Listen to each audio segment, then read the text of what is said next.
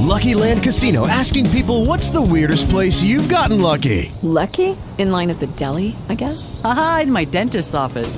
More than once, actually. Do I have to say? Yes, you do. In the car before my kids' PTA meeting. Really? Yes. Excuse me, what's the weirdest place you've gotten lucky? I never win and tell. Well, there you have it. You can get lucky anywhere playing at LuckyLandSlots.com. Play for free right now. Are you feeling lucky? No purchase necessary. Void where prohibited by law. 18 plus. Terms and conditions apply. See website for details. Talk shoes. Recorded live. Welcome, ladies and gentlemen, to the Divine Mind Group Community Call and the Orion Mind School of the Prophets. I'm Jim Davis, your moderator. Today is Sunday, the 8th of November, 2015. Tonight's speaker is Gary Ray, which is also known as the White Wolf. Whenever you're ready, brother. I was just kind of thinking over the day and over the week's uh, studies and different things. Uh, um, I believe it was. Um, oh man, there's a guy in Texas that sends me some good information every now and then, and he's the one that sent me the um, that um, canceled TV show that was made in England, and they showed it over there for one season. It was called um, the Omega Factor, and um, um, I knew of the project more as the Omega Project, which was an FBI training system, and it was how they would teach people in remote view to run timelines and project where a kidnapper would be. A matter of fact, they even put a movie out on it. Uh, ben Kingsley played the part, and um, if you'll notice, the researchers in that particular deal is called the Omega Project, or Project Omega with Ben Kingsley. And uh, what they did was they taught them how to open the gate of the mind, but they didn't teach them how to shut it off. And um, a lot of them would go crazy. They'd commit suicide. I mean, all kinds of stuff because it they never could get it out of their mind. It was continually there. And uh, boy, I'm so thankful I went through the silver end of it because Jose taught us how to turn it on, turn it off, do whatever the hell we want. It worked for us instead of us working for it. And uh, anyway, uh, if you watch the Omega Factor, it's in five, six minute sections in there. You know, they just got little bites of it in there, and they'll give you a piece of the program. But if you will really go to listening, especially when you get up to about oh, what is it, the eighth one, I think it is. All of a sudden, if you're listening, it, they'll start making little terms about what the mind does, what you can do, what different people can do, and then uh, they go into special operations and uh, they begin to separate people, but uh, they use some of the MK Ultra training uh, the other night I heard a, a blurb, I think it was on Coast to Coast, uh, and they kept referring to um, uh, going back to Montauk, Camp Hero. It may have been on uh, Clyde uh, Lewis uh, uh, Ground Zero, but um, they were referred about Camp Hero in Cedar Grove, New York, and and uh, Montauk Point and stuff like that, and uh, Nazis in World War II. Hell, there was more Nazis in damn Manhattan Island than there was in the damn Atlantic. Uh, they would come into a sub pen uh, that they could dock up there at the caves at Montauk and Camp Hero, and uh, you had these underground caverns and stuff that are there. And anyway, that that kind of there was a lot of classified stuff, but nevertheless, they would do certain types of mind projects and programming and they would put latent triggers in people. Uh, they would use various mechanisms, LSD, different things, you know, to um, the dimethyltryptamine aspect to open the mind gate. And uh, they would uh, submit them to fear, to love, to different things like that. And uh, because the two greatest programming mechanisms there is is uh, hatred and anger on one end, and um, love and uh, um, um, you know, some form of love on the other end. And uh, but anyway, this doctor kept coming up, and in certain projects uh, operations, uh, it would either come up as either a Dr. Green, a Dr. Green Bauer, a Dr. Green Baum, or a Dr. Uh, Green Brier. Uh, and um, so when you heard that, you knew that damn Nazi uh, shrink was involved in this shit because that's who in the hell and what he was. And um, he was uh, in Canada, but yet a lot of the specialized things would take place around uh, New York City and and so forth. Because see, you got several particle accelerators up there. Um, you'll drive into some of those towns, and it's like a round circle that you'll go in. Well, that's really a uh, an accelerator underground there, and you've got several several of them up in that neck of the woods and that's where they gained their power to run the SAGE uh, radar antenna system uh, that was at Camp Hero, uh, New York. And then, see, that's where Jonathan Salk and them was at Camp Cancer, Cedar Grove, New York. And so all of these special operations type stuff, and when you deal with vaccines, you're really dealing with a uh, it's not it's not a medical thing like you think of uh, since about 1540, all vaccines have been used uh, as uh, weaponry or weaponized forms of medicine. And that's how they can control and uh, create more diseases to mutate and stuff like that, like swine vaccine strain 40 is your sub base. And I mean, you get into some real sophisticated type crap. And uh, so that's why when uh, you go in and they give you certain blocks of shots, depending on what armed forces branch you're in, uh, you're getting a different uh, batch. And so they'll project and they'll watch those people and track them to see in their medical records uh, what kind of effects. Like uh, certain ones would uh, it would increase the rate of baldness and and the people that retired out. Um, others, uh, they had increased rate uh, of um, of uh, low back problems, uh, and uh, others would be kidney involvement or things of that nature. Um, or you'd see them get into uh, certain types of diabetes, and depending on, uh, like they would use NPH or uh, was one of the um, um, insulins. Uh, and if they were on NPH, after a while, they'd go to shutting down the veins and arteries in their legs and things like that. But yet you could put them on a natural stuff and totally cure them. Well, hell, the government going to tell you nothing about that because the government is involved in commerce and enterprise. And uh, see, that's the buying and selling of men's souls. And the word soul is your light, your life, your knowledge, your your ability.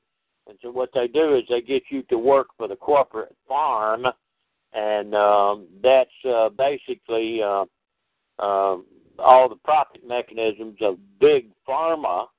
Even though it's pharmacological, they are definitely farming the masses because the uh, pharmaceuticals are kind of like using herbicide, pesticide, and uh, you know, etc. Except it's just different application on a human being.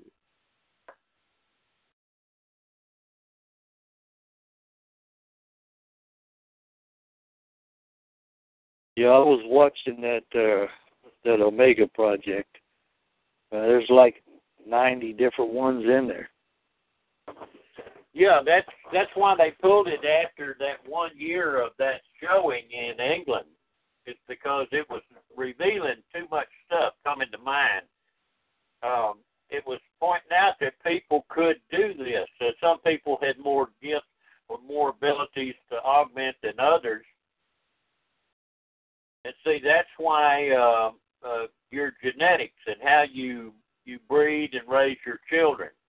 Um, you can pass those traits. You can see when you start crossing races, what you're doing is you screw up the uh, the psychic abilities, the electromagnetic uh, uh, sensory mechanism within the brain. It uh, it kind of throws it off, and uh, so you have different ones. It's just like uh, certain crossings in the genetics uh, uh, within the race structure.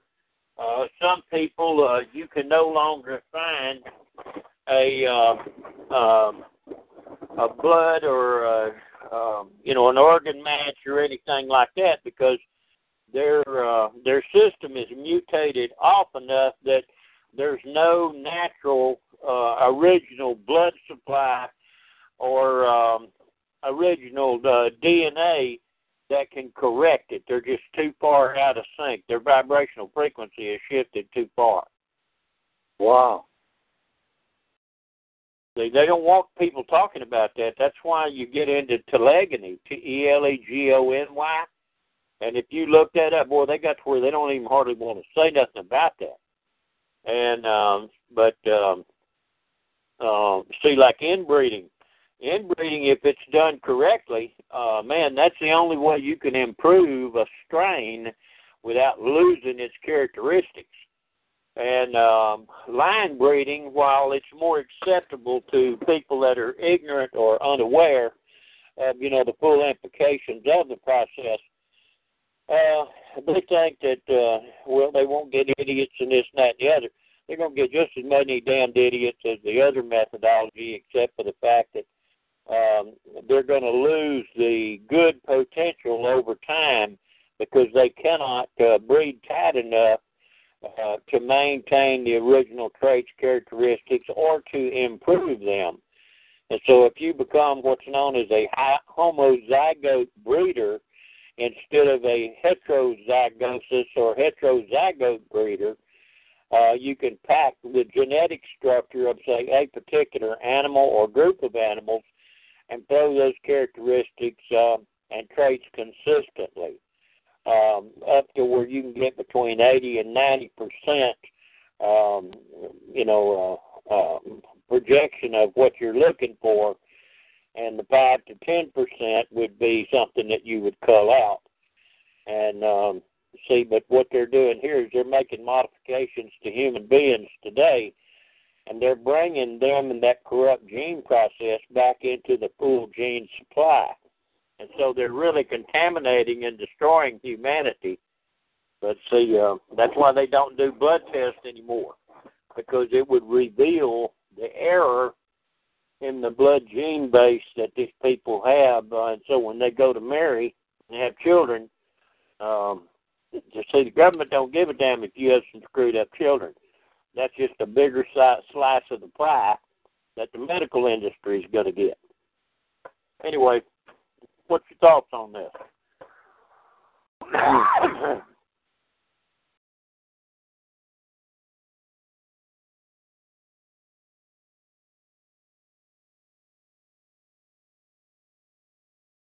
hey, Jimmy boy. Yes, sir. I'm here. I said, what do you think about that? I think I think I'm get a blood test and find exactly what's going on with me and my family. well, I mean, uh, seriously though, you can you can determine certain traits, uh, certain characteristics, like uh, in the Oriental class. Um, if you um, uh, certain um, Oriental groups have weak eyes, so they basically all have to wear or use glasses and uh, so there's a high percentage of that in Japan, and um, uh, you know just different areas, different things happen. Um, some people, uh, their age, longevity, or their ability to uh, access um, um, um, the dream state and things of that nature, like the out of body. See, uh, I, I was in classes and I taught classes to where I would teach people how to do astral projection, OBE, similar to what they do at Monroe Institute, and teach you how to step out and things of that nature because you're having to facilitate a mechanism or a bridge within the conscious mind that it can accept or it will allow certain things to happen.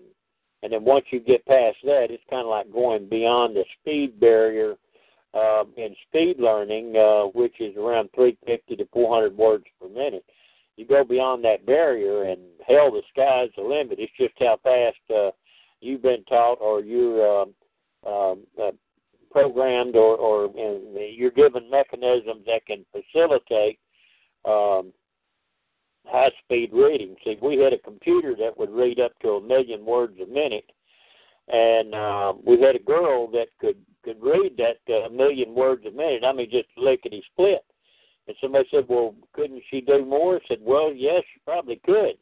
He said, "Well, why didn't y'all do it?" I said, "Well, we didn't have a damn computer that could run fast enough to read it fast enough that she could deal with it."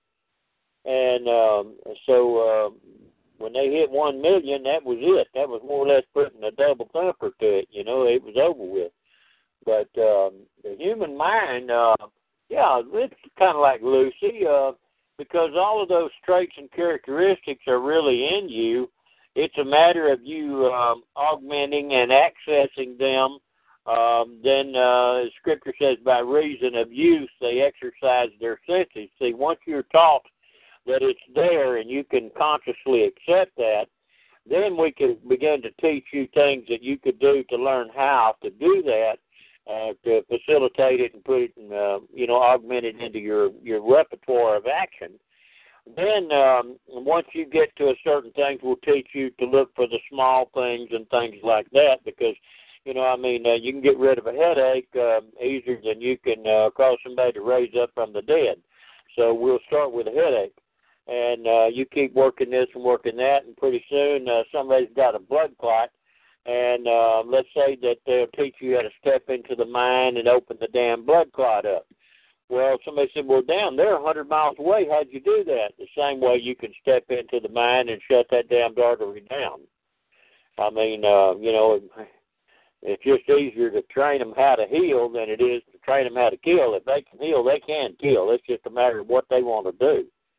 And um, so, I mean, there, there's all kinds of things that's involved with this mechanism of thought. And uh, you just have to remember, though, what you give out, you give back. And that's why there's also a mechanism that the pharaohs were taught that uh, they could pray the curse or, or send forth the curse, the death hand, um, you know, uh, whatever, or even the healing hand and uh, they knew how to do that and to act it, and it's in your psalms and things like that if you know what you were reading.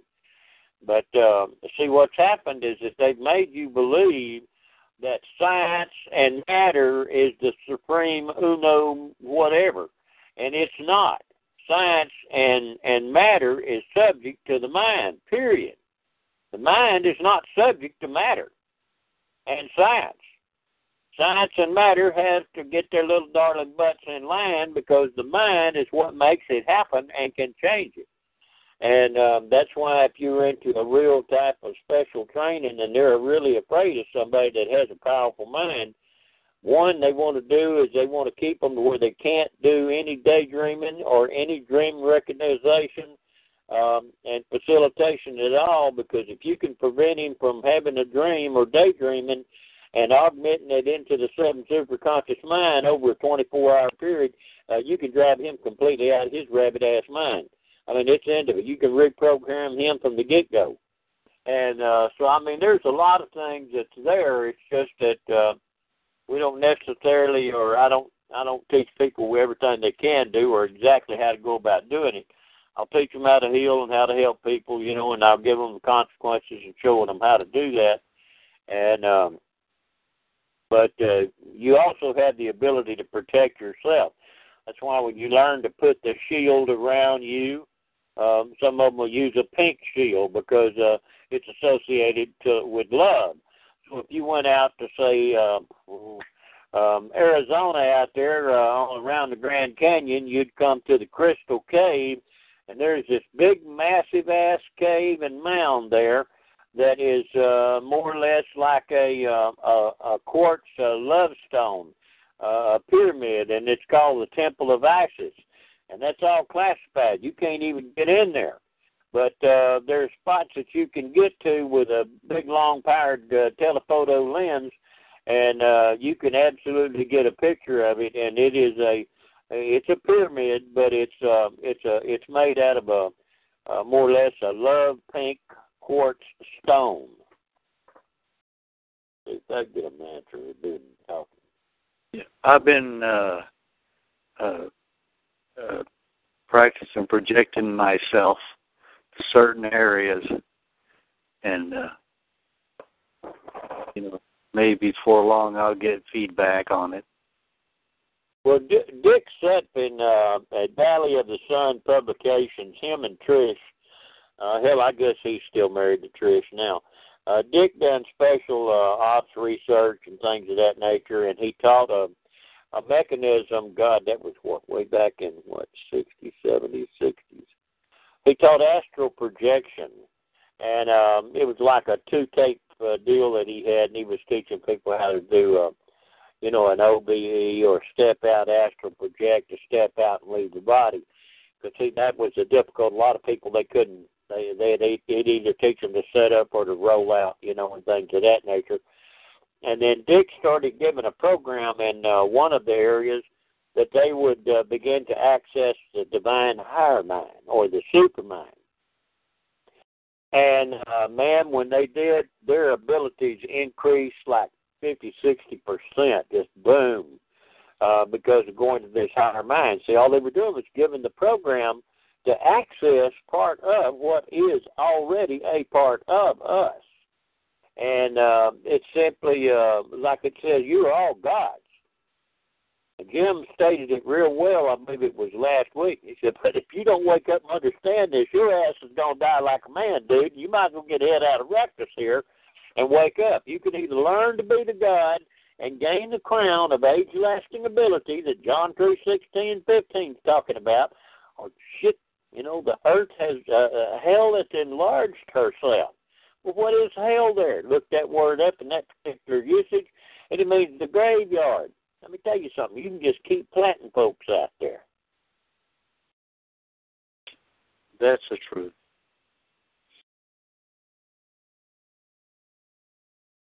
But I've just Yeah. been. Uh, Yeah, pink, uh, pink uh, uh, rose quartz. See, another thing is it's associated. I mean, how many of you have ever looked inside of the beautiful gate of the garden? Doesn't it have a remarkable color of pink? beautiful color. So the love quartz or rose stone quartz is equated to a woman, period. And now you're going to Culpeper and the doctrine of signatures, frequencies, vibrations. They call that pretty love pink. Well, I don't know what they call it, but I can tell you one damn thing is damn good looking. Uh, there ain't nothing better.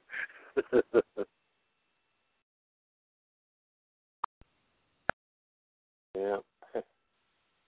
but I've been endeavoring to project my image certain places, and uh, Yeah, um, you, uh, Jim. Listen, you have to remember when you first start doing this, it's going to seem like you're just imagining.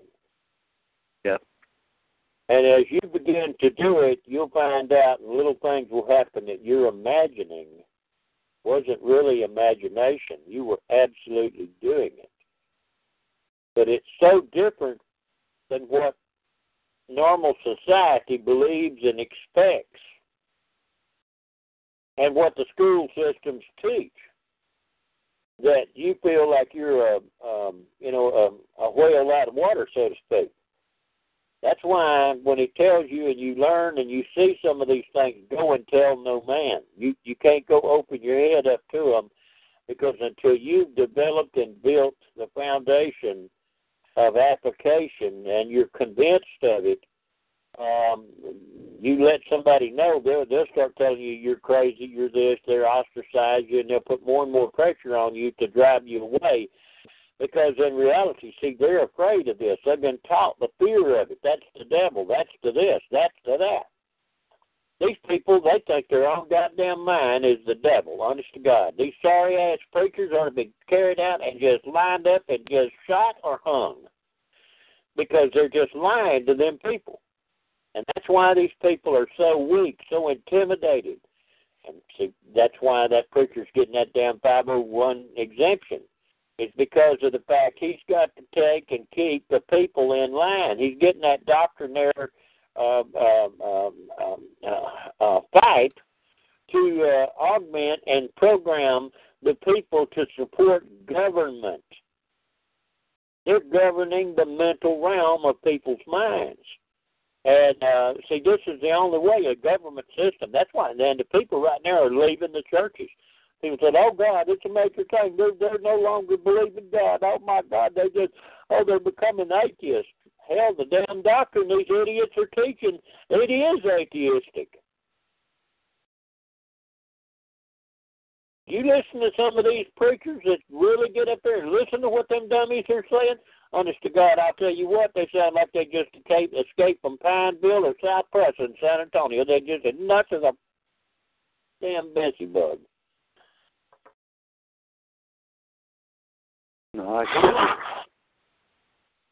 Oh man. It's got to be this call. Every time I get on this call, um, I, my nose starts just running. I, I, what it is, I'm I'm picking up empathically different things, uh, different people, and uh, it's kind of like a flame that you break up and you're pulling off. You know, you're tapping into it. And, any of you got a comment about any of this at all, or, or hell, I, I don't even know why in the hell we're having this call. It don't seem to be doing a damn bit of good to help these folks. I mean, um, uh, Well, I'd like to see them either type it in and we'll read it, or if they're on the phone, to feel free anything, to... just anything, just you know, get get involved in it. I mean, if if it, this is not important, and if this doesn't tweak your interest, if this doesn't help you, then shit, let me know. I will find me something else to do. I, I'm wasting my time here.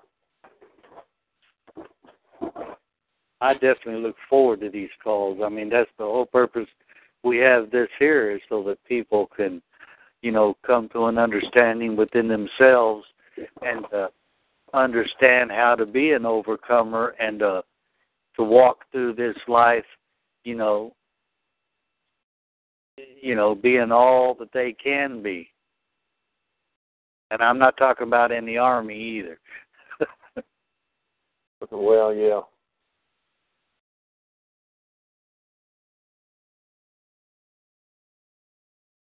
I will walk through. Yeah, I try to. When, when, when when they make a comment or they write back, see, they're really impressing on their own subconscious, superconscious mind. Because if they're bold enough to write it, type it, ask it, say it, whatever, then the the the sub and the superconscious mind says, "Wow, they they they they really want to be involved in this. Let me go to open the doors up so they can do this." And so that's one of the things. Uh, like uh, some of them, I use uh, the sexuality to explain it because in reality, as above, so below. I mean, what's going on in your head and the procreative methodologies of the brain, uh, mind connection is the same thing that's procreative down between your legs. It's just uh, you have to understand that they're two they're two mechanisms, but they operate in a very similar fashion. And uh, I can explain this and teach this to somebody, and, and some of them, the only thing, oh my God, that means I'm gonna make a sex expert out of them. You know, I mean, and boy, they're ready. I mean, they, oh goodness gracious, sakes alive. And uh, uh, then some of them, um, they they cannot equate to that at all. They have no idea the stories of Abraham and stuff like that. Those are not uh, allegories. They don't even they don't even know what the crap that means. Uh, you can tell them a parable. Oh shit, they think that means a living, breathing, actual, everyday fact.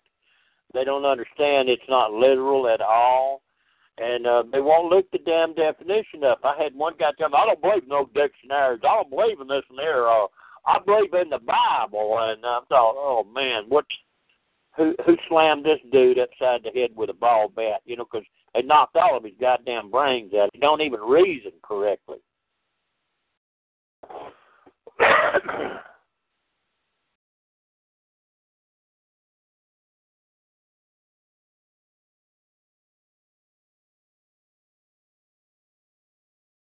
Bub, there's a lot of stuff from the 1800s. Um, I mean, boy, now they have really tried to suppress stuff in here. they had the uh, head of the Smithsonian Institute resigned over the patent office. And uh, they asked him why he resigned. He said because there's nothing left to invent. It's all been created. It's all been invented. And uh, you know, you kind of laugh. And you think, well, this, this, and that, and the other. Well, let me let me give you kind of a clue here. If you go back to the Buddha, whatever time frame you want, we know it was BC, uh, prior to the times that you equate to what you call the Messiah. Buddha postulated the theory of molecular structure. It took us all these years to finally just a few years ago to get head out of rectus and wake up what the hell Buddha was talking about. And so, in that same vein, consider the head of the patent office resigning because everything had been patented. And see, another thing is that if you took and the people at the Smithsonian had to produce every true invention, every true artifact, and bring it up without the the pressure of the Vatican's damn stupid ass rule and, and the bankers and stuff and and the and the the royalty uh wanting to control everything. If they had to bring that up um I don't know if you'd have uh, very many of them left at all because the Smithsonian has destroyed and hid more true knowledge than you can absolutely imagine. They're not the they're not the securers and cloisterers away of uh, of uh, true knowledge. These assholes are uh, only keeping and preserving and putting out for the public what they want you to know. I mean, that's I'm sorry, that's it. The reason they killed was it 45 or 48 uh, um, naturopathic doctors is because they, they they realize that hell, pharmaceuticals can't cure nothing, and vaccines is a problem. Oh, they can't have that because they can't control the population if they if if you know that. They want you to get rid of, rid of weapons. You need to buy every goddamn weapon you can get your hands on. The Messiah told you if you got two cloaks to sell one of them, damn it, and go buy you a sword. Well, we out of the sword business. We in the weapon business today. And whatever in the hell that fits, that's what you get. I mean, uh, uh, it wasn't just to get rid of criminals. It was to get rid of these damn sorry ass governments because these bastards are the criminals. Come on, folks, head out of rectus. Shit, I got enough to stir you up. Let's see what you got.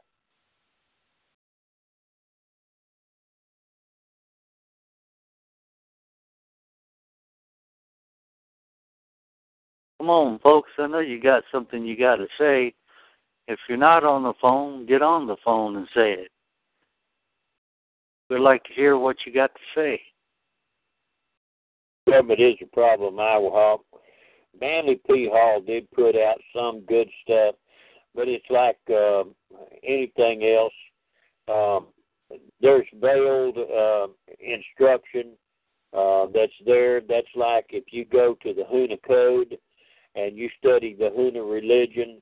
Uh, that guy up in Missouri has learned a lot but uh, there's things that they're not. I remember old brother Swift used to preach years ago, and um, I, I'd sitting there and I was listening. All they was all talking about how brother Swift was teaching them this and teaching them that, and all of a sudden brother Swift come out and he made said.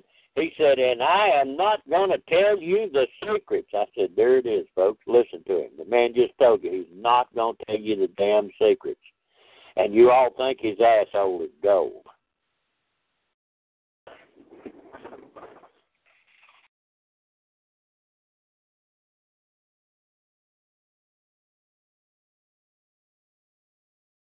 Gypsy wants to know if you can talk about love or something that doesn't make her stomach turn. Honey, I, I I like to studying about the love part. I really do, but I have to I have to kind of give them something to uh, let them see the fact that uh, um, they're people that we trusted in and believed in. That, honest to God, the crap that they have taught us um, and there's things that we've called love that is no more um, uh, in the vein of love than a man in the moon. Um, I love our fellow man, but the real truth of how do you love humanity is one, you have to really love yourself first. Yes. If you don't love yourself, you cannot love anybody else.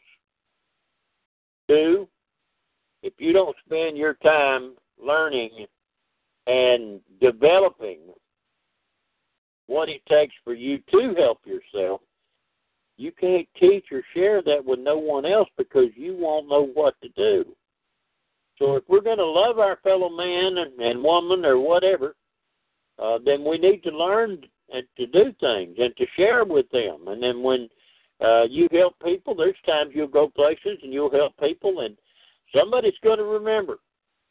And the next thing you know is you're going to come through, and there'll be another one line up, or three or four of them will recognize you, and and the next thing you know is there'll be damn near a congregation in Walmart or someplace. And uh, then people don't give a damn about what their company says. They want to get healed. And so you start running energy on them and healing. I had to watch going into Vitamark because I was going in and uh, I was running energy on them, and they were getting healed right and left. Lady took her back brace off right there in the deal. It freaked that store owner out so bad it was unreal. And uh, she come to him. She said, "What are you doing?" I said, Well, I hope I'm helping people. Who are you? I said, Ma'am, that's not important. I want to know who you are and what you're doing. I said, Ma'am, you have a good day. I just turned around, walked out, got my vehicle, and we left. Because I knew what was about to happen.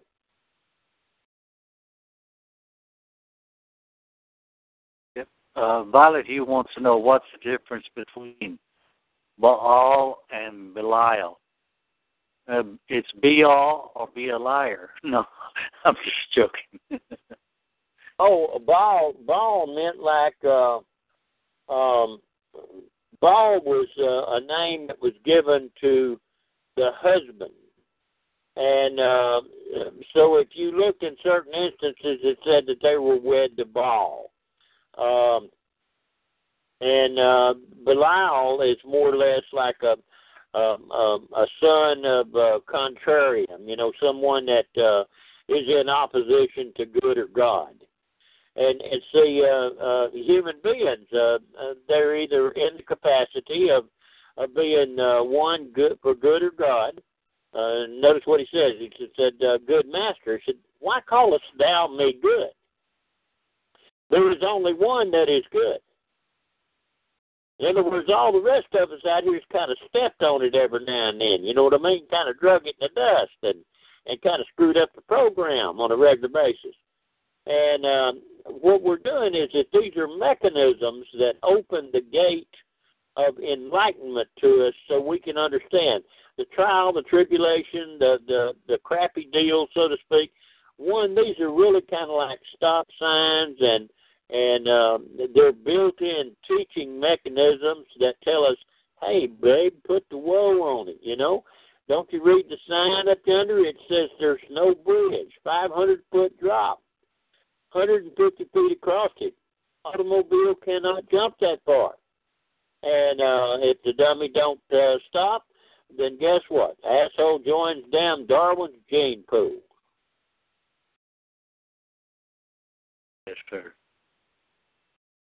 Well, it, I guess it could be used like that, Frank. uh,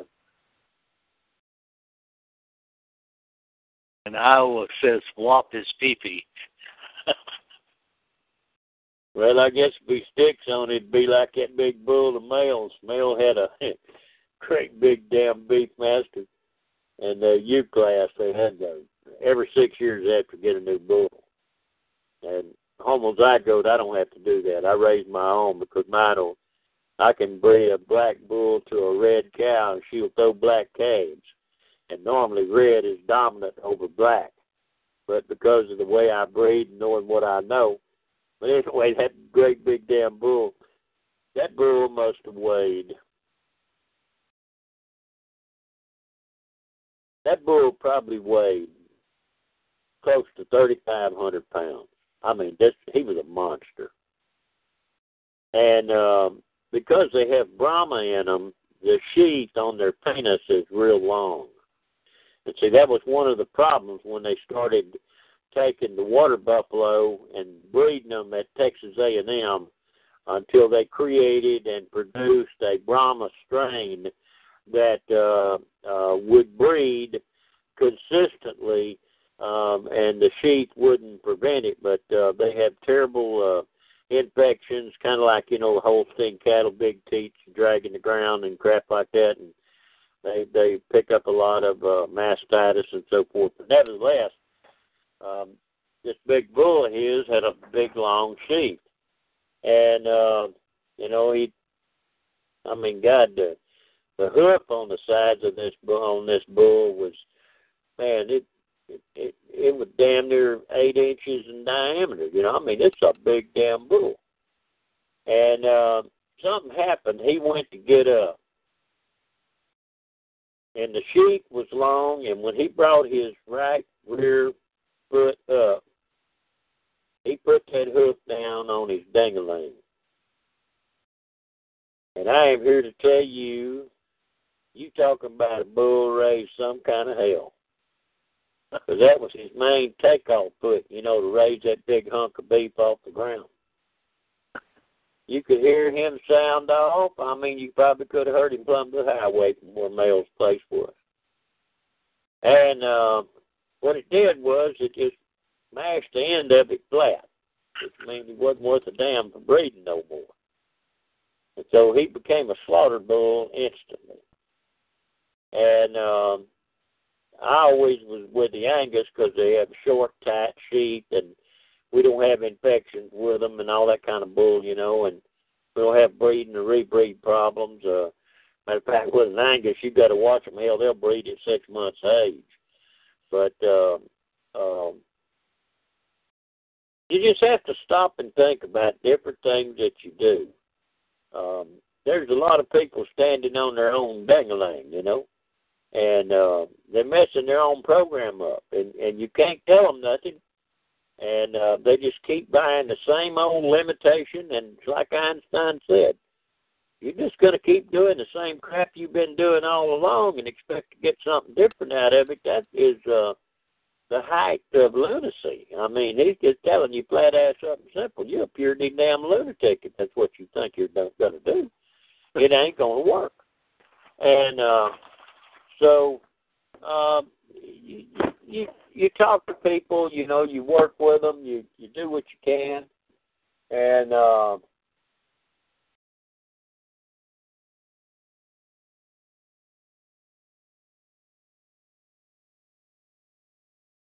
You there? RWLedge powers it be. Well, yeah, okay. I was wondering because Frank said he's having trouble on the audio, and uh, but. Uh, there's just a lot of things that that you're going to be around. I mean, um, you'll have to be if if you pick out somebody to you know work with you in any kind of a sexual uh, spiritual type application um, uh, in your family unit or whatever. Kind of scoping people out a little bit before you you know really expose everything to them. And uh, to be careful. There's some of these people, honest to God, uh, they don't need to know nothing. I mean, uh, some of these people are so damn dangerous it's unreal because of what they would do with knowledge. And um, yet others, uh, you can work together. And uh, I don't, I don't know why it we have developed this mentality in this country that uh, everybody here thinks that uh, whoever dies with the most toys is the the winner of the game. And the, you know the real problem is is the buttholes that have the most toys. I ain't seen one of them could carry a toy with them yet. That's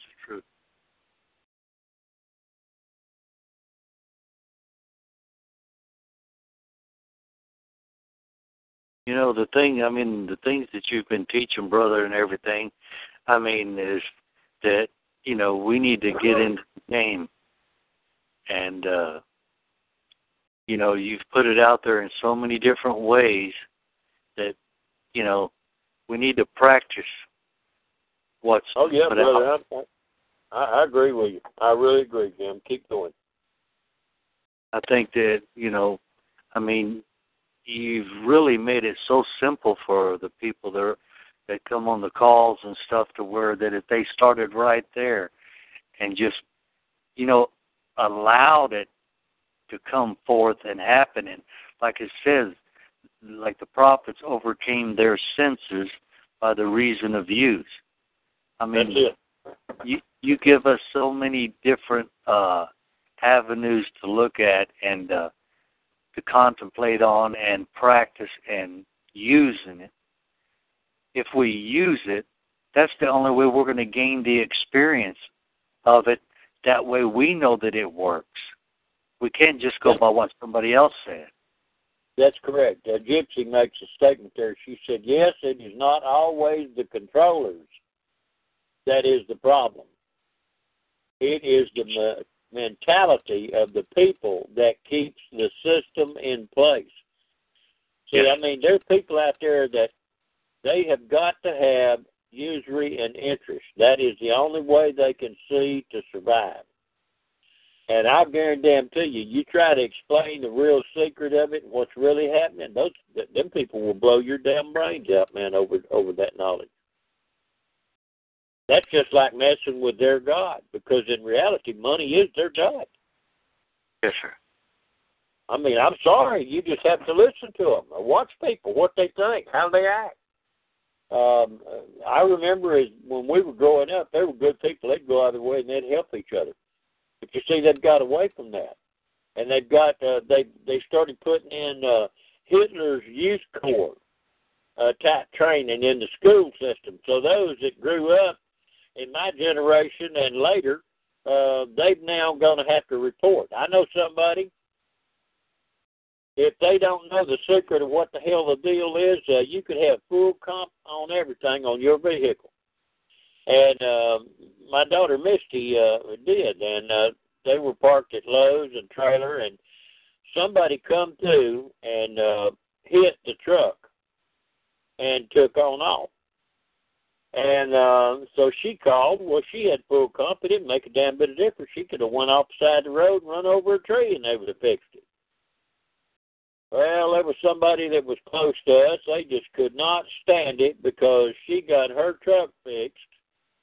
And damn, the next thing you know, there was a um, an insurance special investigator come uh, to check out the truck and everything else to see uh, if she had made a false claim against the, the, insurance company. And oh hell, it wasn't just a little bit. And um, I straightened it right out and uh, the the investigator was there, and uh, he said, "Well, what happened?" So Misty told him, and uh, she said, "Well, there was a woman police officer came up, and she said, "Well, I see what happened." Said she wrote out the report and filed the report. I said, "That's it right there. The damn officer is an officer of the court. She made a judgment. She made a judicial ruling and determination." That's the goddamn program. This shit's over with. He looked up at Misty. He looked up at me. He said, "That's correct." I said, "Sir, thank you. Uh, you have a great day. We're glad you came out." He said, "Miss Hickman," he said, "Don't worry about a thing." He said, "Everything is just fine." And uh, so uh, Misty went on her way. But I knew exactly the instant they made the complaint. I knew who the damn problem was because of the way people think. And see, this is why you cannot necessarily let everybody know what's going on in your life. Because some of these folks, honest to goodness, they're so damn jealous of anything that you may have or, or may not have, or that they want or don't want you to have. Uh, that uh, I mean, you can't go by that. See, I mean, I try to be careful. I try to owe no man nothing but to love him, so to speak. Um, I, I have some. They want to call me sometimes to get to talking about killing people and what you do to do this with a sniper rifle. I, I don't even want to be on the damn phone with them people. I know one they don't have a clue, and if I was to say anything, it's no matter what I would say, they would go back somewhere, and what come out of their damn mouth may be ninety miles from what I was even talking about. And before it's over with, the next thing you know, is I'm on a on another watch list for doing this or that and the other. So you have to be careful what you say. Um, and um, um, someone uh, made a statement on me and uh, about me, and there was another individual there, and uh, uh, this individual made this statement. This individual, other individual, looked at me and said, "I'm going to tell you something right now. That is the most honest and most polite individual in this entire country." And they said, "Well, he don't believe like we do." I said, "Ma'am, you need to stop and think about what that man's saying." That man knows more about what's going on. And he's really trying to help you. But he don't believe in Jesus like I do. and so I mean these people began to stand up, you know, and go go go to bat for me. And um but there was nothing I could tell them because see uh, she was a damn good Baptist, and man, according to her damn good Baptist beliefs, I was a damn good uh, uh, heretic, you know. and um, and um, if somebody had a headache, she couldn't have made that headache go away if she had to. And if I walked up and done it, guess what? I just used the devil to do it. I mean, crazy shit like that. And um, it's kind of like the Messiah in the analogy made the statement. He said, if uh, if uh, if Satan is getting rid of disease, or if he's casting out Satan, Beelzebub, the devil, uh, if he's causing good things to happen, then Satan is tearing his own house down. Because Satan simply means it's an adversary. It's one that opposes God or good. And and see that that's very difficult for some. Oh no, my preacher he said this, and that what you need to do is either beat that damn preacher's ass or quit listening to that dumb ass because he don't know what he's saying. I agree with they're the blind leading the blind, and they're both falling in the ditch. They're also the gates of hell. They it says they know the truth and won't go in, and they don't suffer no one else to go in either. Well, that's exactly as the government don't want you to believe in God. They they, talk about Russia being godless. I'm gonna tell you something. Them buttholes up there in Washington D.C. are godless. They don't want you to believe in God. They want you to believe in the damn state, the government. All you got to do, they're to throw out your Ten Commandments. You believe in God, huh? Well, them, they don't. Well, we can't have this, we can't have that. But they will promote every damn thing in the world that is contrary to good because it promotes law enforcement. It promotes judicial review and incarceration. Hell, don't you understand? That's what Ayn Rand told you. They don't want honest, good people. They want people to break the damn policies and rules. Then they can file them and charge on them, and and they can make a business out of them. That's what this is all about. And see, that's why we have to take and teach. That's why we have to teach and share with these people, so that they will know. I mean, you can't tell everybody. Uh, there's people that I know that's around me, and basically speaking, uh, everybody would think they're really good people.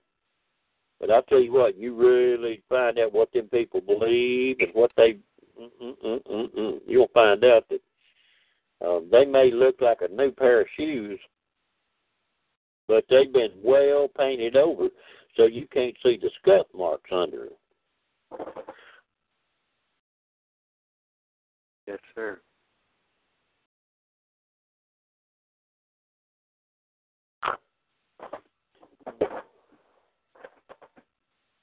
You know, I'd like to see a lot of the people come back. I mean, by them endeavor and uh you know, like they say, let go and let God, so to speak, uh have his way and us, us getting in the way of it. You know. That's true. And that's true. And um uh, they make the statement in there, even the love and light folks will screw you over given half a chance. I hate to say this, but honest to God, when a person starts telling me that they're a Christian, the more they they they rely on that and preach that and push that, that is just like rattlers uh, rattles on a rattlesnake. They are telling me be careful that they are just waiting and at any moment they will strike. And I am telling you right now, I have caught more hell from people that scream and holler and profess Christianity than anybody else. And uh, uh, I mean, they use that as a badge of honor or as a, a camouflage to get to a point that they can do all this stuff. So you you're really going to have to be careful, people. I mean, uh, um, like I said, when I grew up years ago, people were way different than they are now, and uh, it's just uh, um, I try to help them, and I I go on, but see another thing is that they don't understand that once I've run energy on them, this is something that those of you that develop these abilities, I know what they're saying, even though I have left them. I can be someplace, and three or four days later, they will be in a discussion. Excuse me. And uh, I can literally feel and hear what they're saying. I had to stop buying feed from this one place, and the guy needed the money. But his damn mouth and his ignorant ass ideas, uh, he couldn't even accept the good that I was willing to give him. Um, and and I'm talking, you know, pretty good sized money. I'm I'm looking, you know, we're looking seven fifty, uh, seven hundred fifty to a thousand dollars, you know, uh, a month in uh, in feed from the elevator and so forth. And um, that guy could have really used that kind of cash that son of a gun, honest to God, he had the craziest ideas you ever seen. He had a brother-in-law that happened to be in the feed store, and he had a really bad kidney stone. And um, the man knew me. He owned a he owned a uh, an auction barn, and um, I said, "You want me to take that away?" And uh, he said, "Would you?" And so I did, and I pulled that up, and I popped that energy snap, and when it did, it shattered that damn stone. He went up, you know, and kind of because uh, of the pain flew through it real quick, and it was over with. And I told him, I said, "You go get you some lemons, and this is what you do." And uh, it was gone that night. That man that was his brother-in-law, him standing there watching it. Oh God, have mercy! You would have thought I was the biggest devil in the country, and I had just saved him a major damn surgery because that was a big damn kidney stone that he had lodged in his kidney. He couldn't even half walk. And uh so I mean you you have to be careful about people like this. Um lucid conscious dreaming, yes. Uh, hello joyful, how are you doing, honey? Um I had uh, sent out. I'll look and see. Um, I have a handout that I gave. Uh, it was uh, B had typed it in for me. It was a little pamphlet uh, where I had gone through Conscious Dreaming Project, and um, it was short and sweet, and not too big around. But man, it gave you the secrets of how to control uh, the dream and how to develop the lucidity. See, all you have to do is give yourself the program that uh, you're going to remember, record, retain, and recall, not only now, but at any time during, including the future, but true uh, to and especially beginning today.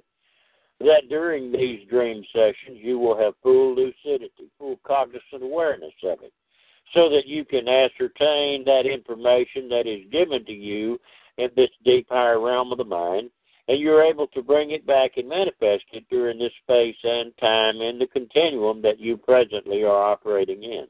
You desire this, and it is so.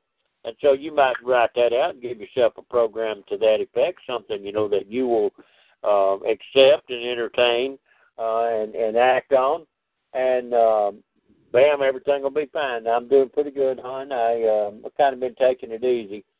They um, um, I don't have any swelling at all in any of the my legs, but uh, the uh, hole right in the center of that graft, you know, it's about what five or six inches in diameter either way you want to go, and uh, there's a hole right in the center. It looks like about the size of a 45 slug, but uh, they've been having a little difficulty getting that closed up. That's where it went all the way down to the bone and the arteries and stuff like that. But uh, uh, other than that, I seem to be doing okay.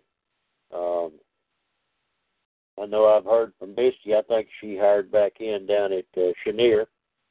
And I think Danny's got about another week off. He's doing some stuff. Uh, Jacob's back in, uh, well, he, he went, seemed to be doing pretty good in school.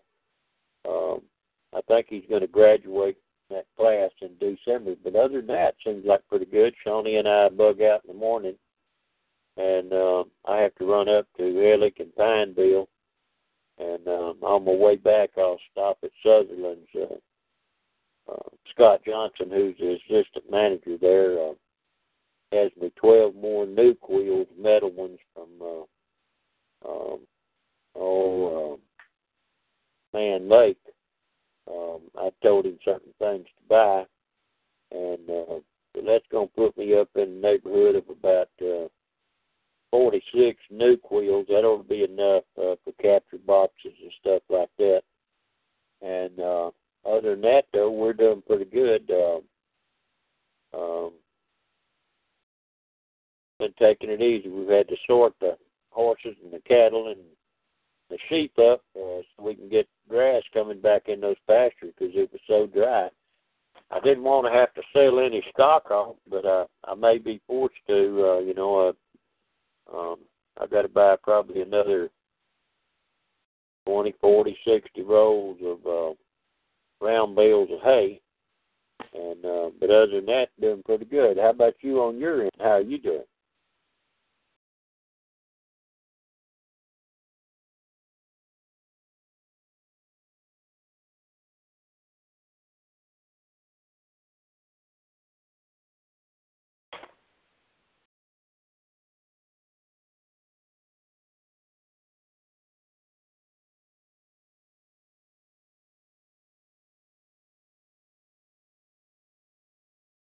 Typing it in. Are you by yourself this evening, Joyful?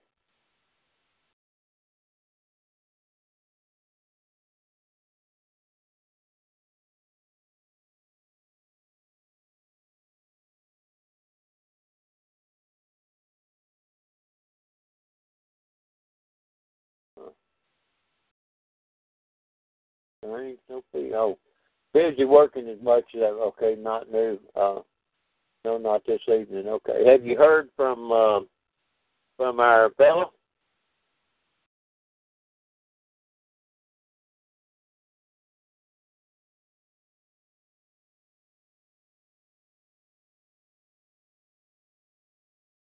Thought maybe you might have heard from our our fellow, our mutual uh, friend.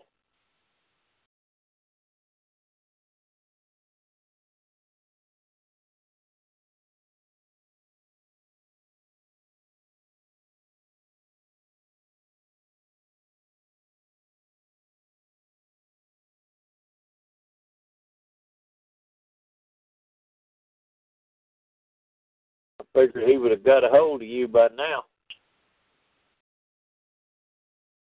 Man, ain't that something? I just don't understand that. I know he's been pretty busy at that school trying to get that done. He's hoping he's going to get that part-time job through them till he finishes. That'd be pretty nice. Uh, Twelve dollars an hour, uh, in-house, you know, cutting plate and stuff like that. That there kind of get him squared away. But uh,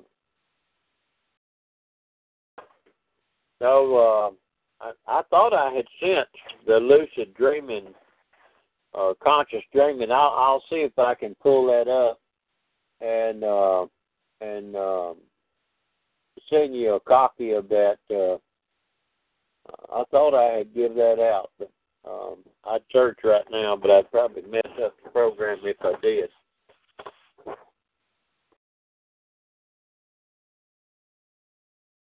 We had a few uh, mushrooms come up in the field, and I made some footprints. Uh, um, kind of, you know, teach the children different things. But uh, uh, they bruised blue, as the fellow said. So uh, all this good rain and all that manure from uh, the sheep and the horses, or the cattle and the horses, is kind of real good for that.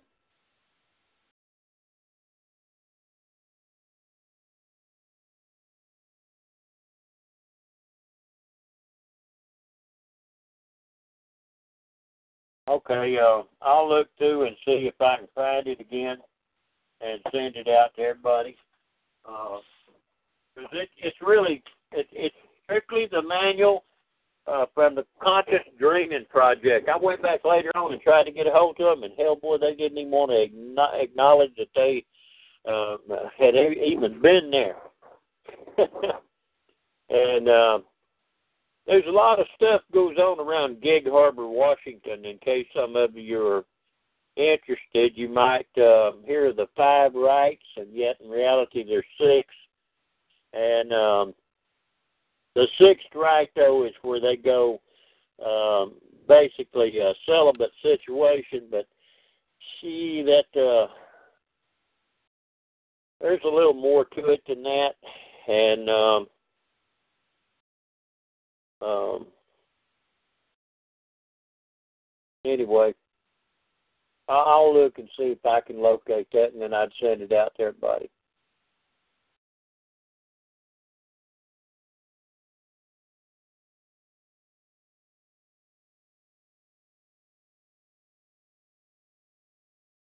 Jim, why don't you talk a little bit?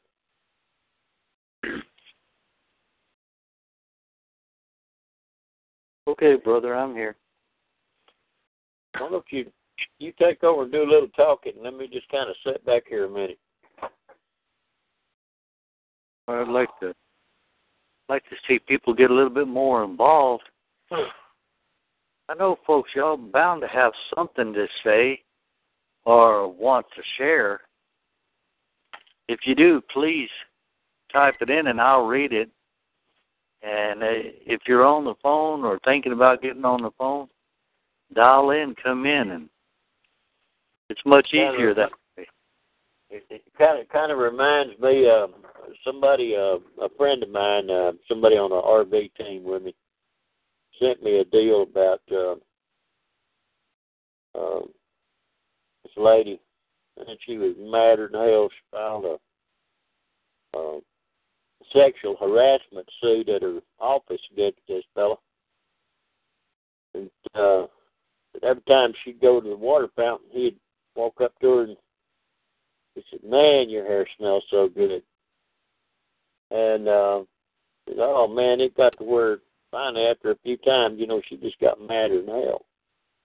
But she filed this uh, sexual harassment suit on him and the manager for the department, he said, I, I just don't understand why you would be so upset for somebody giving you a compliment uh, about how good your hair smells. He turned and she looked at him. And she said, "It's Frank the midget."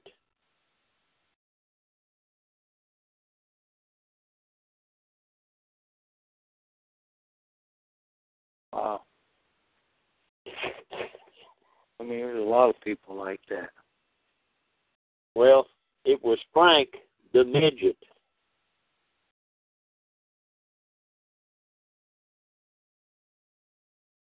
Oh. Come on, Jim. Hell, I know you quicker than that. yeah, I was just reading some of these here. Things are typing in.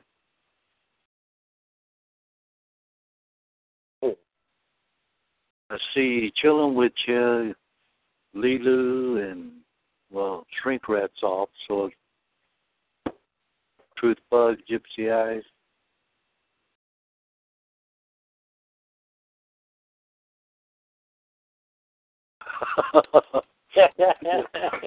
You're reading what Iowa yeah. Hawk. Oh, Iowa Hawk, he painted you a picture, brother. Every, every time I think about uh, when they start talking about midgets and so forth, I think about the Little Rascals.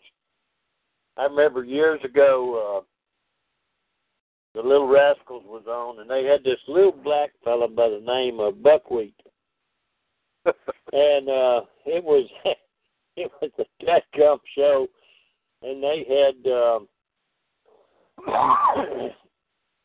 um, a couple, and they had two children, and uh, they rode them around in a in a in a in a baby carriage, and them little suckers were were safe crackers, you know, uh, cat burglars. And um, so Buckwheat uh, realized them, and he listened to them because uh, they had one had a real bassy voice, and when nobody was around, he'd smoke a cigar. And uh, they kept wondering what was going on, and and uh, Buckwheat kind of bucked his eyes, you know, and he looked at him, and he was up there talking to Spanky and the gang, and he says, "They said I just don't understand. Said somebody has to watch them babies." And Buckwheat he says, "Them babies ain't babies. They is fidgets." And so, uh, every time I hear him talk about a midget, I I hear old Buckwheat say they're called fidgets.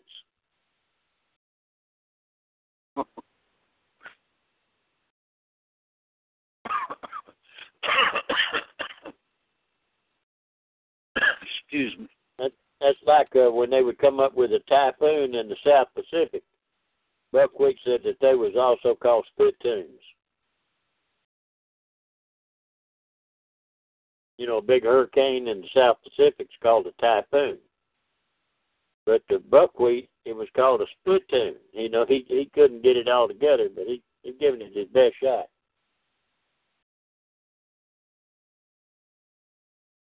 And I tell you what, they had some of the best damn stuff on. These damn dummies, they were so hell. Pancho couldn't even be with Cisco the Kid. Somebody was talking about Pancho was uh he was just a, a polished apple, you know, gearing up to him, this and that and the other. You know, Pancho looked at him and he said, Gee, man, he said, but Pancho, we laughed all the way to the bank. They can say and think what they want. He said, just give me the money.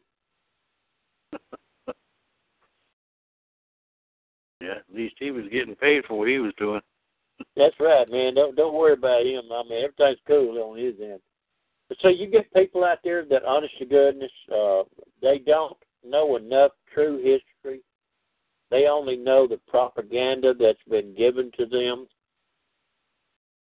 And um, I hear people talk about slavery, and I know that the fullness of slavery, many of these people have no real clue of. Um, and um, the um, indentured servitude is the same thing. Boy, when you deal with Cromwell, uh, man, they would have hung that a hole. Uh, what he done to people, I mean, he would steal children. I mean, everything you could imagine. And um, see, blacks were really highly sought after and uh, when you get to the Civil War, man, you had you had black farmers and uh, free men that were blacks in the South. Um, hell, they own six hundred, fifteen hundred, twenty five hundred acres of land. It's all paid for. And uh, uh, see, but they don't bring that up in your history. They don't tell you what's really going. They only tell you the parts of history that they want you to know. And so these people keep hearing that, and uh, they perpetuate this anger and this division. And um, um, the flat Earth secret, that's another deal right there, joyful. See if you really took, um, if you really took, just let's say aircraft flight capabilities and GPS coordinates, and if you took them alone, it would tear up the global model of around Earth. It, it would just decimate it because uh, uh, that's why it's set up to, uh, the way it is to keep them from figuring out what's really going on. So that's why uh, uh, Cade, uh, that uh, oh, he was a, a an Aussie uh, pilot and a brilliant mathematician. He wound up living in Florida right now and um, he uh, he gave them the secrets to a lot of this stuff. But man, let me tell you something: you tell the people the truth, something that they don't want known, and uh, hell, they'll they'll do their best to to kill you. Um, the spherical Earth, the way they they looked at it, um, uh, see, everything that they did was to create. Um, it's it's it's land claims. It's control of possession of what they have created as a the plantation called Earth. And yet, if you get in certain things, uh, like in let's say mission, mission uh, or missile launch codes, um, certain missiles, uh, uh, you out at sea, the curvature of the Earth, if it was truly curved like they said it was, uh, you couldn't make some shots. And uh, but uh, most people don't do enough thinking about what they're, you know, they're so used to the program that they don't consider. And light over a span of distance gets heavy. And that's one of the reasons that you see the bending, um, um, even in, say, to some extent, from, say, the rainbow, is because the bending of the light rays uh, as it's refracted in and through water. So there's um, um, um,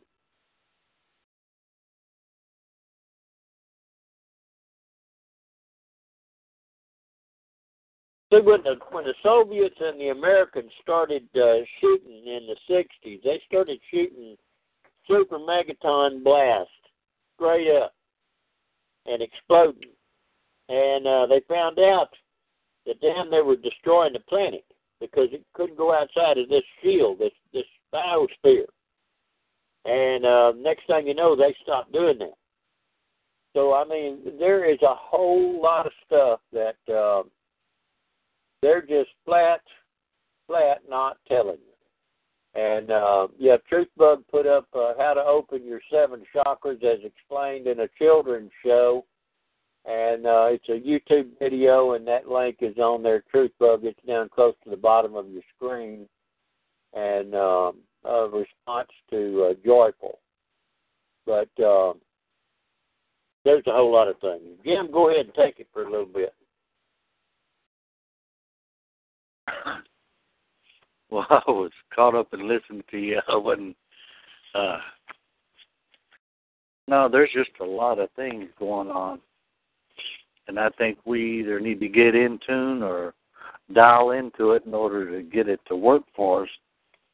Because if not, like they say, we're going to be up a creek without a paddle. And I sure don't want to be in that scenario. So I'm endeavoring to put what I know to use and practice, practice, practice, or I should say it another way, do it, do it, do it. Yeah, see now, uh, I in many ways I wish I would have known what I know now. I say when I was in my early twenties, because uh, Bernice was really a good partner, and uh, if I would have known some of that then, um, one, it probably would have made me patch up quicker and easier, but uh, uh, it would have developed other areas and things. But there were things that we had to go through and learn, and uh, I mean, we had a great time and a great relationship as it was. It's just that knowing what I know now it would uh, far exceeded, you know, what uh, that situation was then.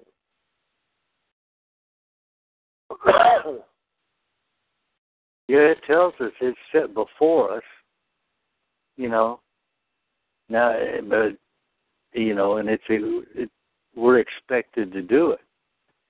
You know, yeah, and, and see, like uh, uh, you're you're correct. Uh, number uh, truth truth bug put a quote from Ephesians six twelve and uh, then he typed in, uh, "For our struggle is not against flesh and blood, but against the rulers, against the authorities, against the powers of the of this dark world, and against the spiritual forces of evil in the heavenly realms."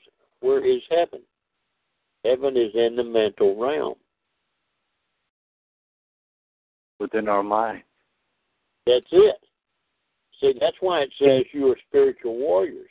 And if you go to Ephesians, the sixth chapter, it tells you what those weapons are. And every one of them is something that is within the mind. Helmet of salvation, it's knowledge. Breastplate of righteousness. So you've got breastplate, right and wrong, covering your heart. You know, your chest, your thymus gland. The shield of faith. Faith is the manifested substance that was made from the hope, the desire that you initially had. Loins gird with truth. Why? Because your loins is what you impregnate with. It's like your procreative aspect. And so if the true knowledge is incorporated there, then it has to be a mental process. The whole armor. It means everything, top to bottom. Feet shod with the preparation of the gospel. Good news. And out of the mouth has to come this double edged sword. Hell, that there's what you speak. That's what you think. That's the words of your mouth.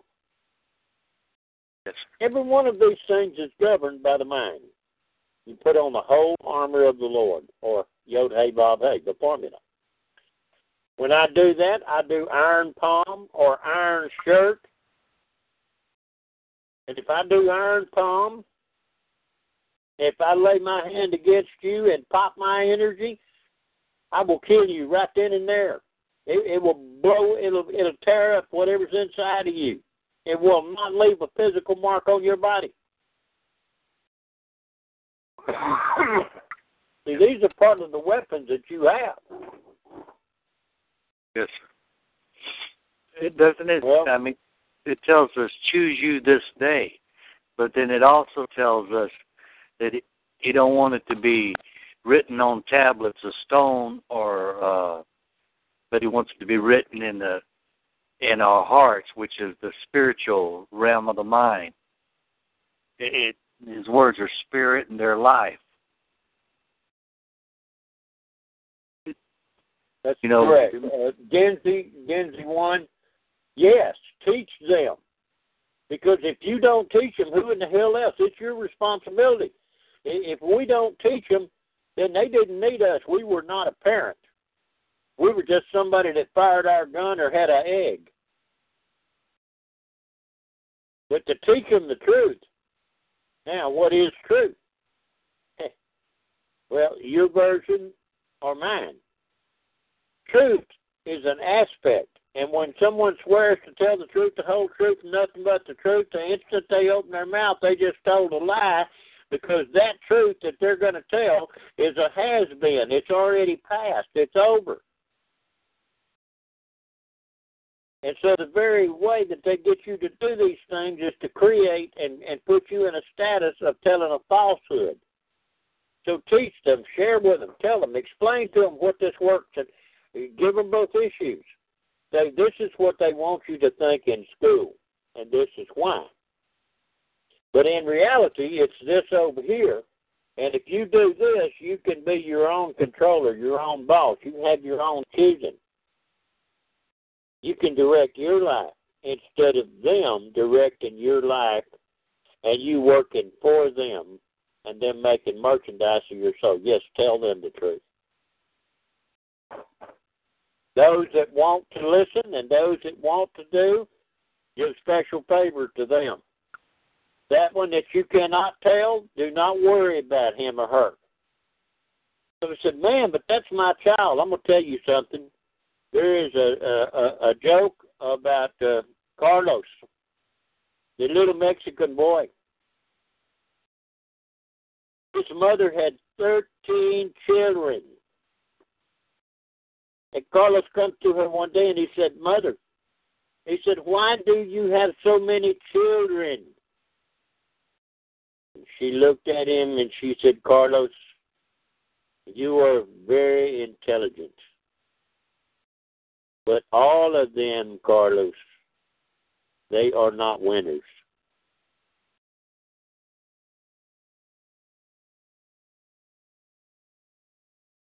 Every apple on an apple tree is not the choice apple or the best apple. They are not all winners. You have to be realistic enough to see because you're sending forward the truth. You're sending forward the inheritance. You're sending forward the goodness of life. Yes. To the second to the third generation. You're to leave an inheritance to your children's children. You can't do that if you've got your hand up your butt. Yep. That's why knowledge is power. It's it's the knowledge and understanding, wisdom. It's only powerful if they put it in operation. It's yes. potential power. But when you activate it and put it to use, that is when it becomes powerful. Yes, the sorcerer's apprentice. Yes, it is. It's a good insight into a film. You have to teach people to do. Some people, they're not interested. They're so busy doing their own damn thing. I remember my uncle, uh, he was talking to his son one time because we were talking about stuff, and he was a bishop in a particular Pentecostal church, and he was very, very orthodox, very fundamental, very limited. Um, I mean, he was probably a good, decent man, and a lot of people, you know, whatever and so forth. But fact of the matter was that there were things that just um, it was outside of his ability to get a handle on it. And um, they were talking about me one day, and he looked over at my cousin and he says, uh, his son, he said, James, he said, I hope Gary is not so spiritually minded that he's no earthly good. I thought about that. James told me about it. And that little voice in my head said, Well, I'd rather you be so spiritually minded that you're no earthly good because if you're not spiritually minded, you can't be any earthly good. You can't control and shape matter because you won't have the understanding of how to do it. If you're a God, you've got to know something. If you're just an everyday ignorant ass human being out here, then shit keep bumbling on down the damn road. I don't know where you'll wake up, and you won't either till you get there. Yes, sir.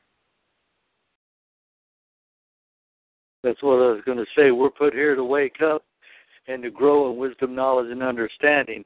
But if we don't, we're not supposed to be just a hearer only. We're supposed to be a doer.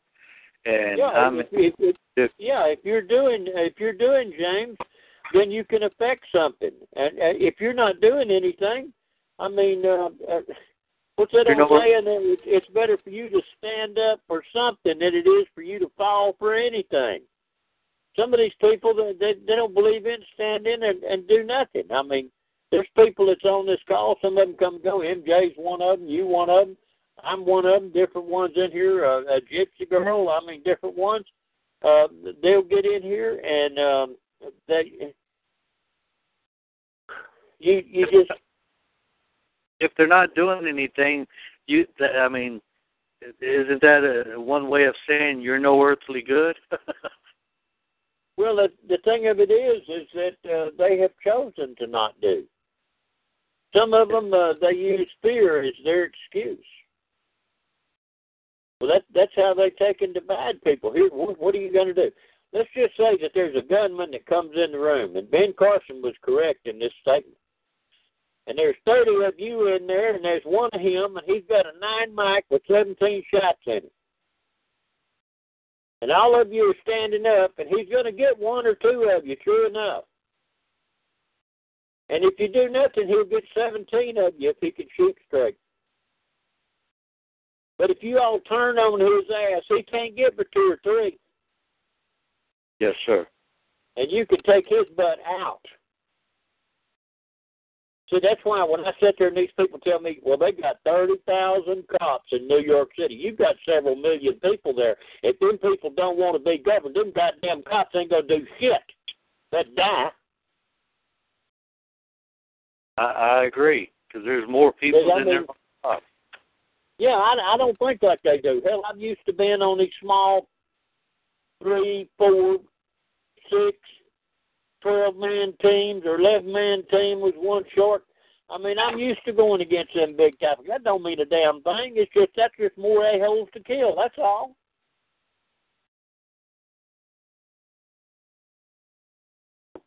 I agree. It's time people start thinking out of the box. They're going to have to get out of the box. If they don't, they're going to wind up being nothing. But you see, there is a mechanism. Uh, Shawnee and I, we talked about this the other day because I was, she made some statements, and God, I realized all of a sudden how much she had learned. She's never been to a public school. All the schooling she's got is schooling we have given her. She has learned just like a child learns a language, being around us, listening to us, this and that. Man, I would have people from NASA and different places like that. They would always tell me she was real small. Between four and says, "To God, man, you bring her back any time." She would sit and hold a conversation with us while we were talking about all this stuff. And and I was sitting there, and she made a couple of statements, and I looked at her and I said, "Wow, I am really proud of you." And she said, "What do you mean, Gee?" And I said, honey, I said I was wondering about, you know, your reasoning and how you could choose and, you know, what you would do if something happened to one of us or something. And um she's not a child, she's twenty seven now. But the things that's come out of her mouth since she was little up until now, I mean she will blow your doors off. Her reasoning is so so matter of fact, so sound, so logical. And uh I mean and, and there are people around here, um when they're over at the farm, I hate to say it, and I grew up over there, honest to God, but there's some of them people over there, they're the dumbest damn people in the world. I mean, they are mm mm mm mm mm.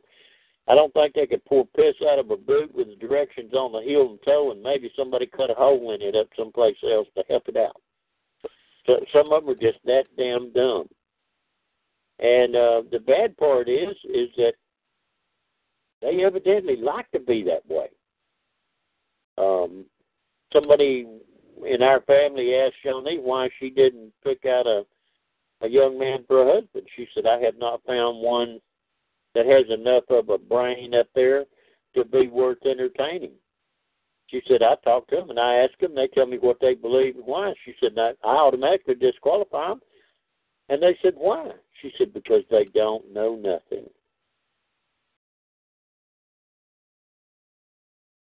Well, who's going to help you run the farm? She said, the farm is in a trust. And we will carry it on and pass it through different trusts. She said, and as far as a marriage license, she said, I'm not worried about getting married by a piece of damn paper like these people teach. She said, that is a mechanism for them to control the masses and the children and to trade you on the stock exchange. She said, and I'm not interested in that. And that's basically against what uh, what's actually being taught in the scriptures and other places. That's exactly right. and and and so this is why I mean uh I was tickled when MJ made a statement uh, last week, I believe it was, that he had talked uh, to his, uh, like he said, it was his daughter. And um, see, this is the thing: you, we have to teach our children. We must share with them. Uh, some of them they'll turn around sometime and they say, "Gee, I've heard that so much. I'm I'm kind of tired of hearing that." I said, "Well, I don't want you to get tired of hearing it." I said, "But um, if there's something you've got on your mind, you want to know, if you'll let me know." I said, "But I'd rather you tell me that you have heard that till you had that down pat, and I'll stop and we'll go to something else." Okay, you know, and and so this is what we do. But uh, Shawnee and Elizabeth are a lot different than say the other children that's associated with the family. And Shawnee is different than all of them. And um the reason I do so much with her is because she's honest. She's you can she'll do what I show her, explain to her, teach her, and she's fair. You put her foot down. I mean, they don't run over, she's fair. She's honest. She's just with them. You find those children and you separate them out and teach them what you can. Notice what their specialty is, what their gift is, and teach the others so they can work together because then you're putting together assets.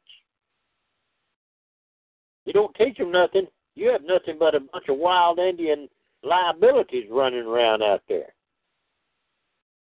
And uh MJ, type something in there, do whatever. I, I know you got something good on your mind.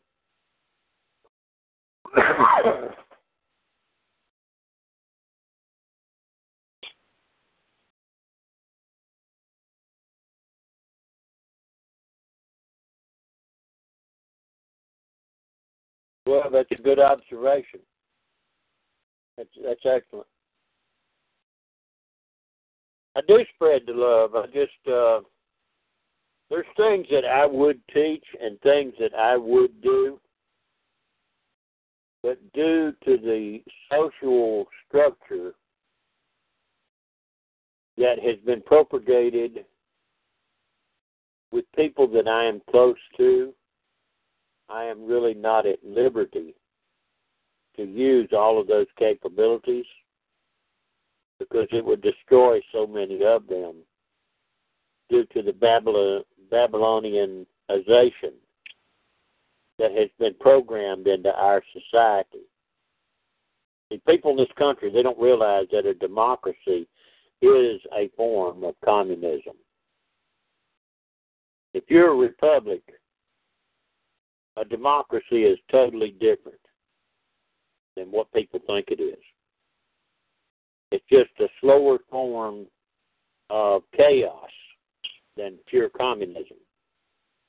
And people say, oh, no, we're not communistic. Do you have Social Security? Well, yeah. But then you believe in socialism.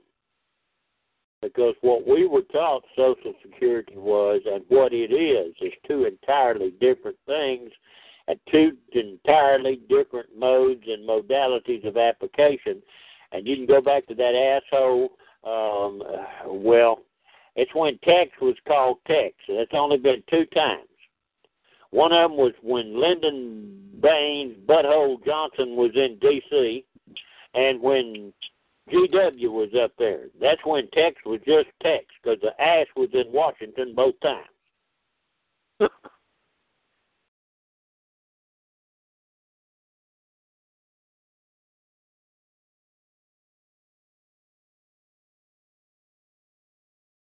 Correct. 13 mobocracy. The mob is operating on the land. The lawless, ignorant ass mob. That's exactly what that is. The ruling class, they definitely are. The ruling class is totally without law. If you think that damn queen believes in the scriptural law, you're crazy as hell. You think that damn pope believes in the scriptural law, you crazy as hell. Don't worry about the banker. That bastard don't believe in nothing but the law of money. And he believes it all is his money.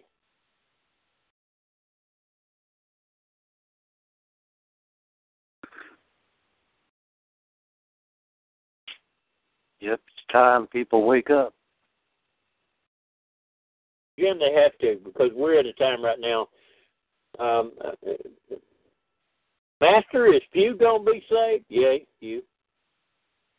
There's only a few of them going to get hit out of butt and uh, wake up or get a plexotomy, as Bo Gritz say, so they can see through their belly. Uh, uh, I mean, uh, this is the time. Uh, there's good people that's out here. We're going to find them. They're going to be drawn to us. They're going to come because they can't help it. It's just in their nature to come, to wake up, to be changed, to be altered, to be transformed, to be renewed by the renewing of their mind. And they know that they can't get this uh, from the government, from the state. The emperor never wears any clothes. He's always naked as a jaybird. And the emperors and the rulers are always cheap in breaking the law. They couldn't rule. Because you see, they want to sit in the place of power. They want your love, your adoration, your devotion. You can't give that to somebody else. That is inside of you. Yes, And the only way we can affect this whole planet is if we wake up that aspect that's inside of us, that's inside of everybody else. Then we'll get along fine. But damn, don't worry about hiring Congress. Those are private contractors up there. Them bastards have all sold out, male or female. Don't give a damn who it is. Obama son? Shit. He ain't nothing. He's just a damn corporate CEO, and if they tell him to jump and crack brown, he better get with the program or they'll blow his black ass away. Yeah.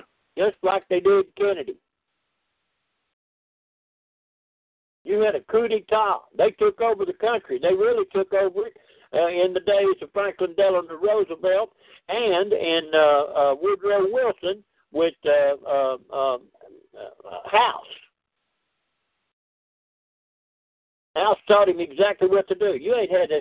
This country has been in default in, in since about 1783, and in reality, the first butthole that broke everything was Executive Order One, Executive Order 100, and that was this great cat that you all think is so damn wonderful.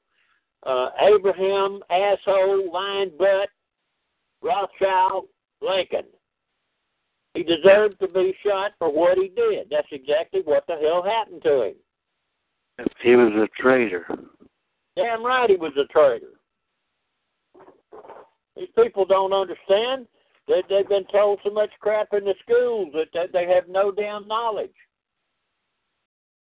It tells us, come out of her, my people, come out of that falsity and listen to that inner desire within you and follow that because time is, like they say, it's getting to where the rubber's going to meet the road.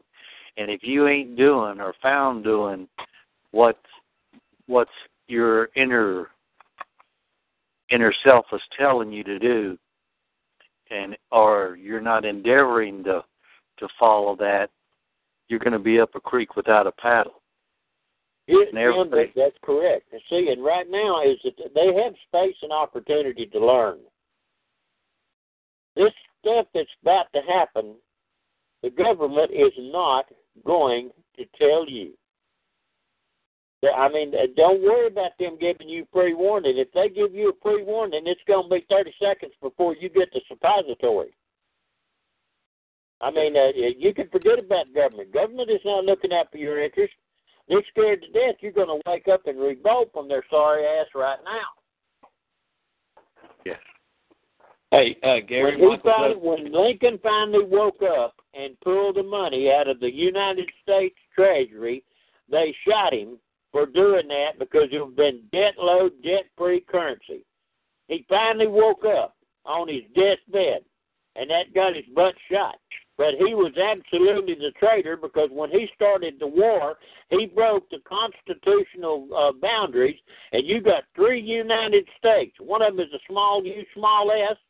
Another one is a capital U, capital S, and another one is all caps. That's the corporation. That's the damn beast that is empowered right now. Is that damn United States corporation? That is the beast system.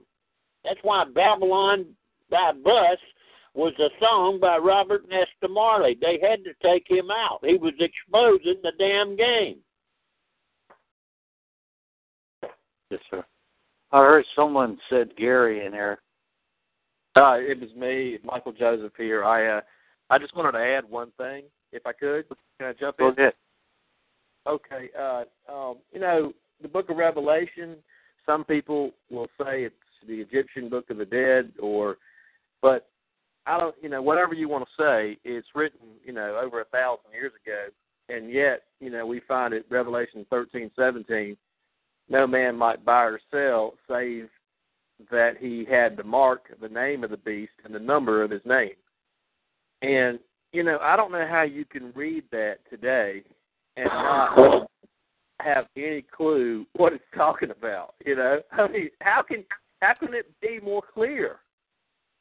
You know, um, clearly, if you are you don't use the uh, social security number and the name, and and you know, I I just read um, a book that FDR wrote called A Year in Crisis, and in that book he said, if we can get the people to deposit their salary checks into our newly formed trust accounts, we will have made great progress.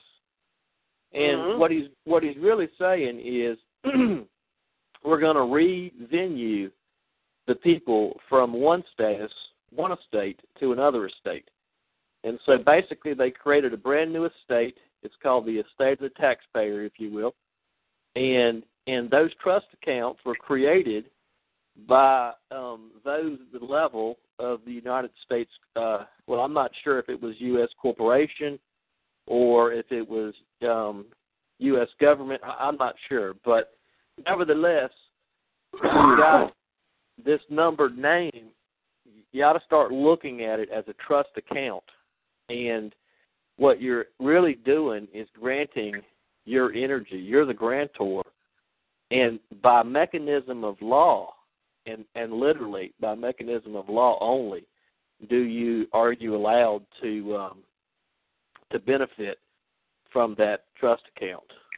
Uh, in other words, what I'm saying is is that the higher powers decide that civil rights would be suspended, then you really ain't got a uh, a say so. You know, I mean, Yeah, civil rights right. can be suspended at any time. That's right. So, see, like people, we own land. You don't own land. You own land as a as a tenant to the government and the queen and those that claim they own the property. Who gave them the damn right? Nobody except guns and ammunition. See, and that's what they're afraid of. They're they're guarding over that knowledge because they know that if you wake up, that's why they want to disarm everybody. Then they can do what the hell they want. You can you can't just tell a fella with a damn AK or whatever down the road or an RPG, he's gonna back up and take a damn uh uh standby, he's gonna blow your ass up. And if you mess with his family, hell he's gonna become a vendetta and he's gonna come after you. That's exactly what they're doing right now. We're over there screwing with our half brothers, the Ishmaelites, and let me tell you something. You better remember the prophecy is that they're going to come out. They're going to be a great nation on their own. You better wake up, dude. And if you believe the U.S. corporation is going to tell you the truth, man, I don't know what in the hell it is you're smoking, but damn, you need to get a patent on it now because that is some potent shit. Yes, it is. Yes, Yeah. sir, Rick, buddy. Yeah, but you know what? Just today, a a guy sent me a, a, a court case. Uh, that was a 2003 court case, and it was the United States versus a guy named Luther Thomas. And in that case, um, they said they said that Federal Reserve notes are not money per se, but they're rather they're just promissory notes or promises. He said, but they're backed by the reserves of the United States. Now, right off the top, that you know what if you really understood what that statement said, then you realize that if you're down here in the estate of the taxpayer, then you're down here messing around with debt notes. And so now you might get a real good clue of what a constitution is. Constitution is nothing but an agreement from one party to another party on how a debt is going to be repaid. That's all it is. You know, MJ, that that's true. And see, that's why Congress every year has to reread the Articles of Confederation because that is the formation of the true union. The more perfect union is where they altered and modified the contract. But in contract law, a secondary contract has no power and authority over the former as long as it's reiterated and, and, and ascertained and brought forward and reaffirmed. So the original corporation uh, is or union is subject to the Articles of Confederation. Now, if you go as they want this case that you just quoted uh, put up uh, reaffirmed here, so we'll put it up and put it on the deal. So they got it. you could add to his case. You um, damn, um, what is it? Uh, IRS versus Dallas U.S. Supreme Court, 1984, where uh, Federal Reserve note is not wages or income; it is taxable as neither. That is uh, American Bank and Trust versus Dallas, U.S. Supreme Court, 1984. Um, and that is a, a U.S. Supreme Court case. But uh, MJ, would you please give that case that you uh, quoted? Oh yeah, yeah, yeah. It's um, it's United States. It's it's actually written United USA versus uh, Luther Thomas, and it's 2003. Okay. And if you'll read that, um, it's not very long actually. Um, it might maybe about four paragraphs, and um, I think it's the second paragraph where it's very clear. They now what what I want you to hear about that listen to this again. Now, before I say it again, listen. Um, we know that that there's something called a banker's holiday, and that's when a run happens where everybody comes in and says, "I want my money," and the bankers don't have enough reserve on you know to cover you know all the uh, withdrawals. So then they go into um, what they call a banker's holiday. They shut down. They do a reorganization. Um, basically, it's a bankruptcy. All right. Um, now listen, we know that in the Federal Reserve System or the monetary system, period, that it works on a 10% reserve, and so basically what that means is is they only have to hold 10% of the the loans and everything else uh, on reserve to cover um, uh, how much loans and whatever they have out there. Um, so 90% is actually hypothecated against a 10% reserve. So um, listen to what he said. He said that the Federal Reserve notes are not money per se, but that they are the liabilities of the United States Reserve.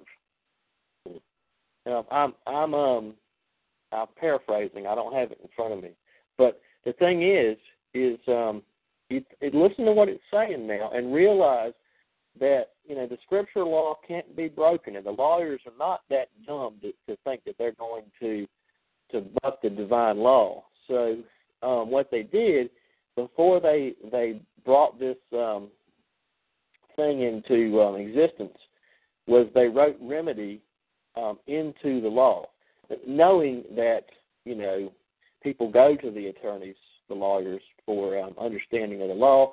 They realized that um, you know basically the entire mass of people would be swept right off the land, and that's exactly what's happened. But um, but what's what what they did is they wrote the remedy into law.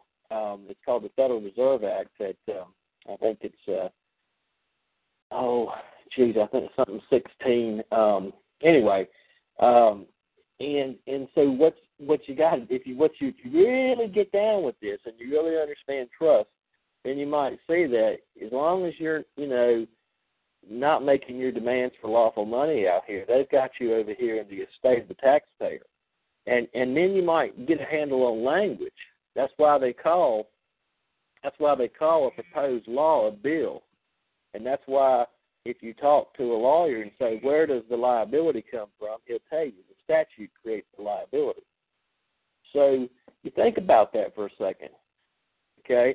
If all of this is happening at the level of the estate of the taxpayer, what happens when you when you redeem when you redeem yourself out of that estate into a you know another another um, metaphysical estate, if you will?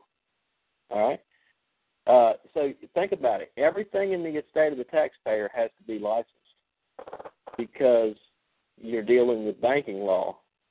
All right. So you want to use the road, you got to have a license.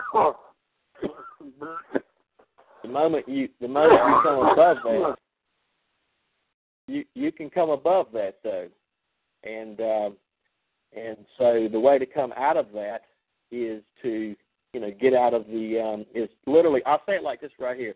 Let's say you work 60 years, you you have paid into the um, to the Social Security um, Trust Fund, and you you've paid you've paid your premiums, and now you want the payoff.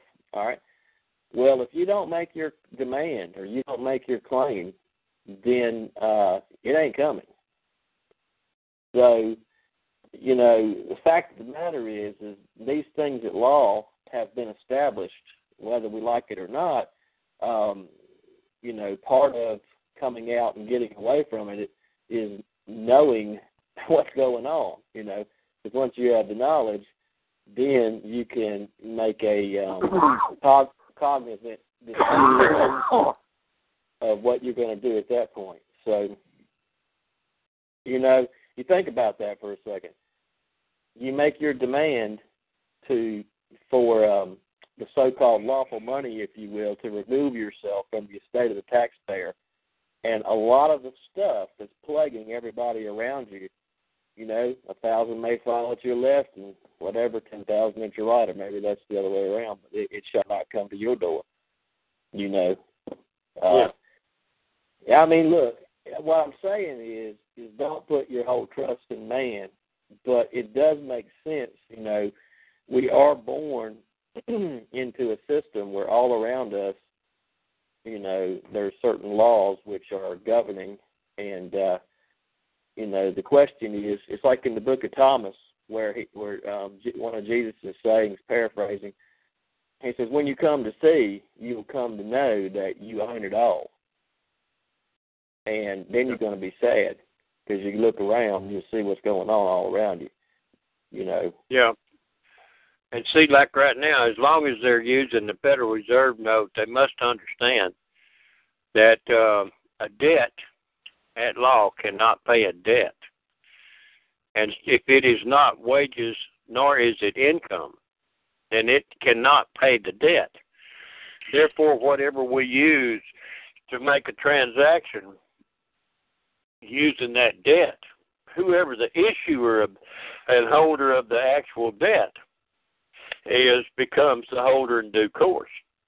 That's why the Federal Reserve, from the Federal Reserve Act of 1913 and the hypothecation in 1917, claim that they own everything in this country because it's all been pledged. And then Lyndon Johnson in uh, what was it June uh, of 1968, I believe it was. Uh, he pledged the American industry to ensure, secure, and uh, back up all debts, public and private, of the corporate United States. So they uh, became the surety guarantors, so to speak, for any and all debt uh, because American industry means the labor of the American people. It does. It's not talking about a factory in Detroit, Michigan.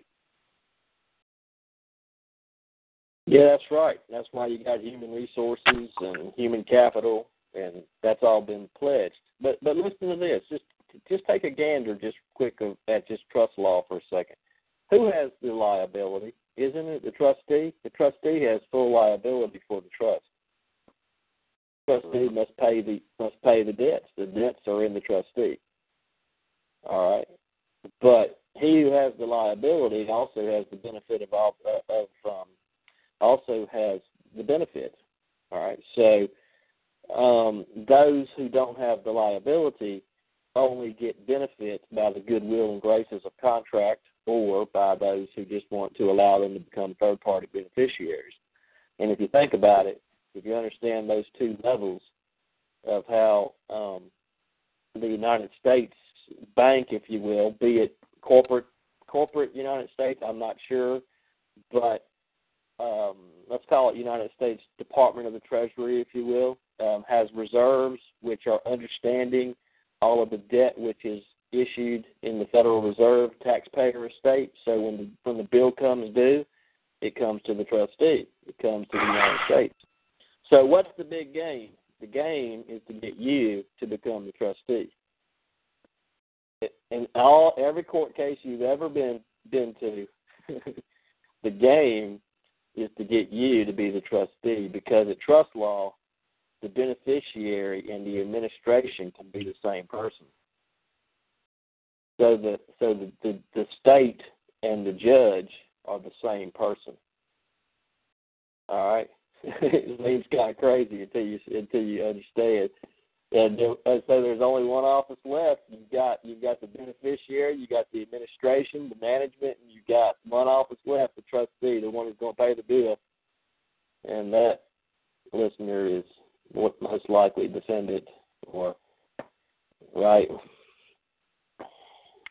That's why you you know the way to come out and come away is to just get away from just using that legal name. Get away from using that numbered account um, just don't use it. Set it down and walk away from it. Hard to easy, easy to say, hard to do, but you make those decisions, you know, and you start down this way of life, and you know, believe me when I tell you, the first six to ten years are not going to be easy, but uh, you know, you start to build systems, and you can get away from using that name uh, Gypsy, Gypsy is asking the question, and how does one do that? How do you get away from that name? I believe that's what she's asking. Oh, okay. So, well, um, for me, I mean, I'll just share with you just my testimony. You know, I I had um, it was about ten years ago. I had um multiple real estate holdings. I had I owned a, a contracting business. I I owned a um professional engineering company and worked as a professional engineer and uh, civil engineer. And I decided one day, upon learning the truth of what's really going on, that you know the scripture says, "Don't be one that strikes hand with another and becomes a surety for debt." And I realized that every time I put the seal and signed over this seal, that I was ensuring um, that project, whatever it be, from an engineering perspective for the rest of my life. And that in my entire estate and all the interest in it was surety for, you know, that infrastructure. So I decided to stand on the truth of that, and I quickly found out that that license wasn't mine, that it could be easily revoked, and it was. Right. Perpetually, they took it from me for for life. I can't get it back. The knowledge is still in my head though. And so I learned how to get out there and shake hands with a man and look him in the eye and say, You own the company on paper and you and I will um do do business together and we'll just split it 50 50 50 50 right down the middle.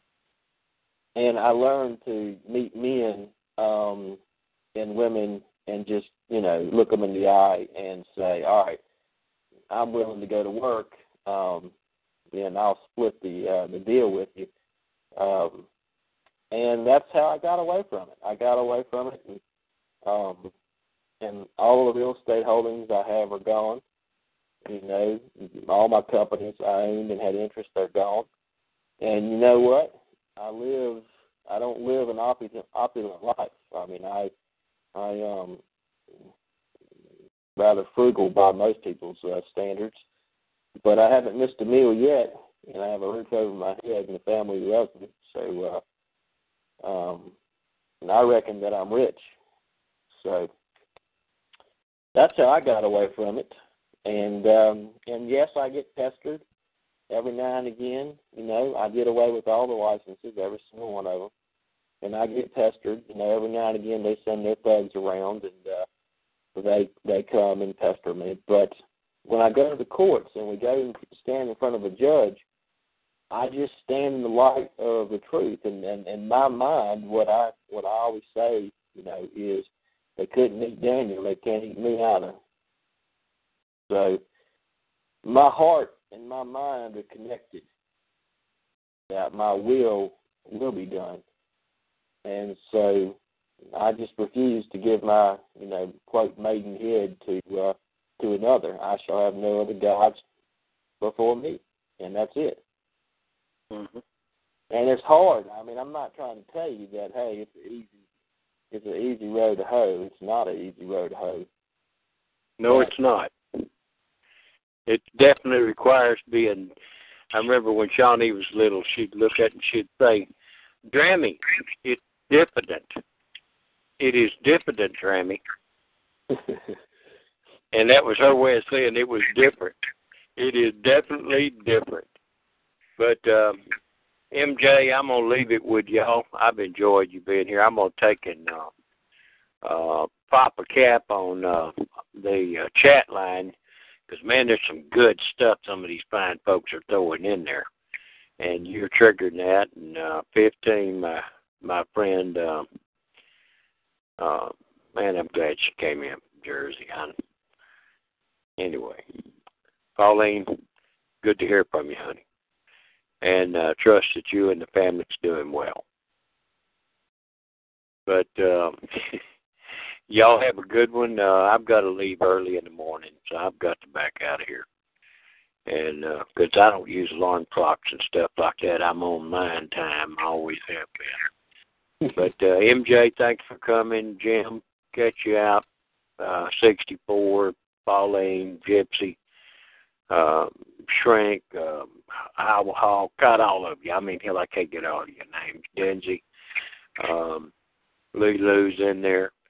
Thank you all for coming and uh, being with us. And uh, folks, you're just going to have to think about what's going on because you have got to use your mind. You're the only ones that can do it. We've been given this ability. It don't take many of us, but it does take a few. Shalom, prosper, be in health. Thanks again, MJ. Love you now. I'm Shalom, out. brother. Good night. Yep, there's been there's a lot of good stuff on there tonight, and thank you, White Wolf and M- Michael Joseph. I mean, what you're saying is right on the money too, and uh, these good folks take it to heart, and like I said, not just be hearers but be doers also and you know practice it and use it i mean they need to see where it takes them. That's the only way we're going to get the experience you know of how to use it how to overcome and know that it works on time every time all the time. But if we don't step out into it and you know dare to use it and endeavor to do it, we'll never know. We'll stay, you know, back and never go nowhere with our lives. Amen. You know, I think we just need to, you know, like it says, like Star Trek says, they've gone where no man has gone before. That's what we need to do. We need to step out into this, see where it takes and then gather the information and be able to bring it back and share with our fellow men and women. That way we can all benefit from it and and grow and be able to go there also. Can I can I say one thing, Jim? Anything you got to say, brother? Go ahead. Okay. I, I don't say this in chastisement to anybody on the call. I, I just will say this as a matter. It's a matter of truth. Is that if people really believed half of what comes out of their mouth, then this world would not be the way it is. All right. So what I'm saying to that end is this is that if you truly do believe that God is in you, if you really have taken this to heart, I mean you believe it. It's not something that you just play in games, you believe it. Then how can you bow your knee to something that you hate? You can't do it. I agree you with you. can't do it you know, and and so the tribulation that comes along is not to be considered um, evil. No. In no way, shape, or form. It it is okay.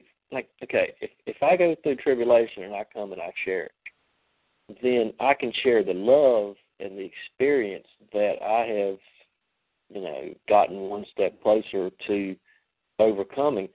But in no way, shape, or form does it get any other listener closer to his or her overcoming. It, it's you know, I mean, I guess what I'm trying to say is this tribulation builds you know patience and you know patience, hope, and hope, love, and in in the end, we start to see through much experience that we are loved. Oh, I agree. And I think at the same time, that tribulation that you're talking about is also from people I mean that they're they're not they're not moving forward. They're uh, you know what I'm trying to say. I'm not trying to cast Yeah. stones. Yeah, yeah, I know exactly what you're saying. Because you know what I found that like um five years ago, I got pestered by local metro, and and almost to the well, not to the day, but about five and a half years later, I'm pestered again. And you know what? This time, last time, I was within my um cognizance of how to overcome. I did what I knew what to do, and I was able to overcome. In in a sense, um, you know, I hung my whole life on, you know, what I had discovered and experienced to that point. This time, as I'm being um, pestered, it, it the, the situation's a little different. I, I can't overcome this situation in my own um, um, intellect and experience, and so I have to trust that which is without me, and but within me. And and what I'm trying to say is is that um, I have I can't put my trust in my intellect. Is what I'm trying to say, because my intellect's not going to win the day this time. I'll do whatever I can do to know to do, but in the end, I am, and I'm going to stand in that. And you know what? Um, when Jesus said, "I am the resurrection and the life," I am. I am too, and Yes. I am. So, you know, um, there is that truth, and and you know, Saint Paul wrote, or or rather in the in the, in the Gospels, when you are delivered up before their councils, not you know, hey, you know, you might live this life if you are delivered up. No, no, no. It's that when you are delivered up. Yeah. So, you know, you can't be, you can't take on this mantle and then think that you're going to hide somewhere, and and luckily, maybe it'll just not come to your door. You know. Well, I agree. And when they come at you from their point of view, like the judge or the whatever, if you take them before their counsel, and they say this and that, I mean, you can counter that back. Say you say this, but you have, you know, they really have no power over us. I remember, uh, it's, been a year or so now, well, maybe two. Uh, let's just say some law enforcement was harassing some members of my family and things. Mhm. And uh they were deliberately just doing nothing. I mean to the point of searching my kids' cars and everything else. Oh well. Lo and behold I went up there. They had they had taken my son on you know, to jail. He didn't do anything. It was actually another cop called and said something on my son, so they stopped him and it was a lie what it was. And I got Right. up there and I asked, you know, I saw my son's car there. I said, "Well, where's my son?" Oh, he, they've already taken, and they were searching his car. And uh, I told him, I told him, I'm giving you five minutes to. Well, I didn't say five minutes. What I actually said is, uh, you know, what are you doing to my son's car? They said, well, you know, uh, it, it was involved in a an accident. And I went and looked around the car. There was no nothing. I said, "This wasn't involved in no accident. You need to stop what you're doing right now." Or, and they told me, "Well, we can do anything we want to." I said, "If you don't stop right now, I'll have your job tomorrow." I said, "You have no cause to do anything to that car, search it or anything. If you don't stop right now, I will literally have your job tomorrow and your uh, cat, you know, the the chief of police's job tomorrow. And then they said, well, it was involved in something else. And I told them, if you don't stop now, I'm telling you. And then all of a sudden they just they stopped what they were doing. They locked up the car. I got the keys, and they left.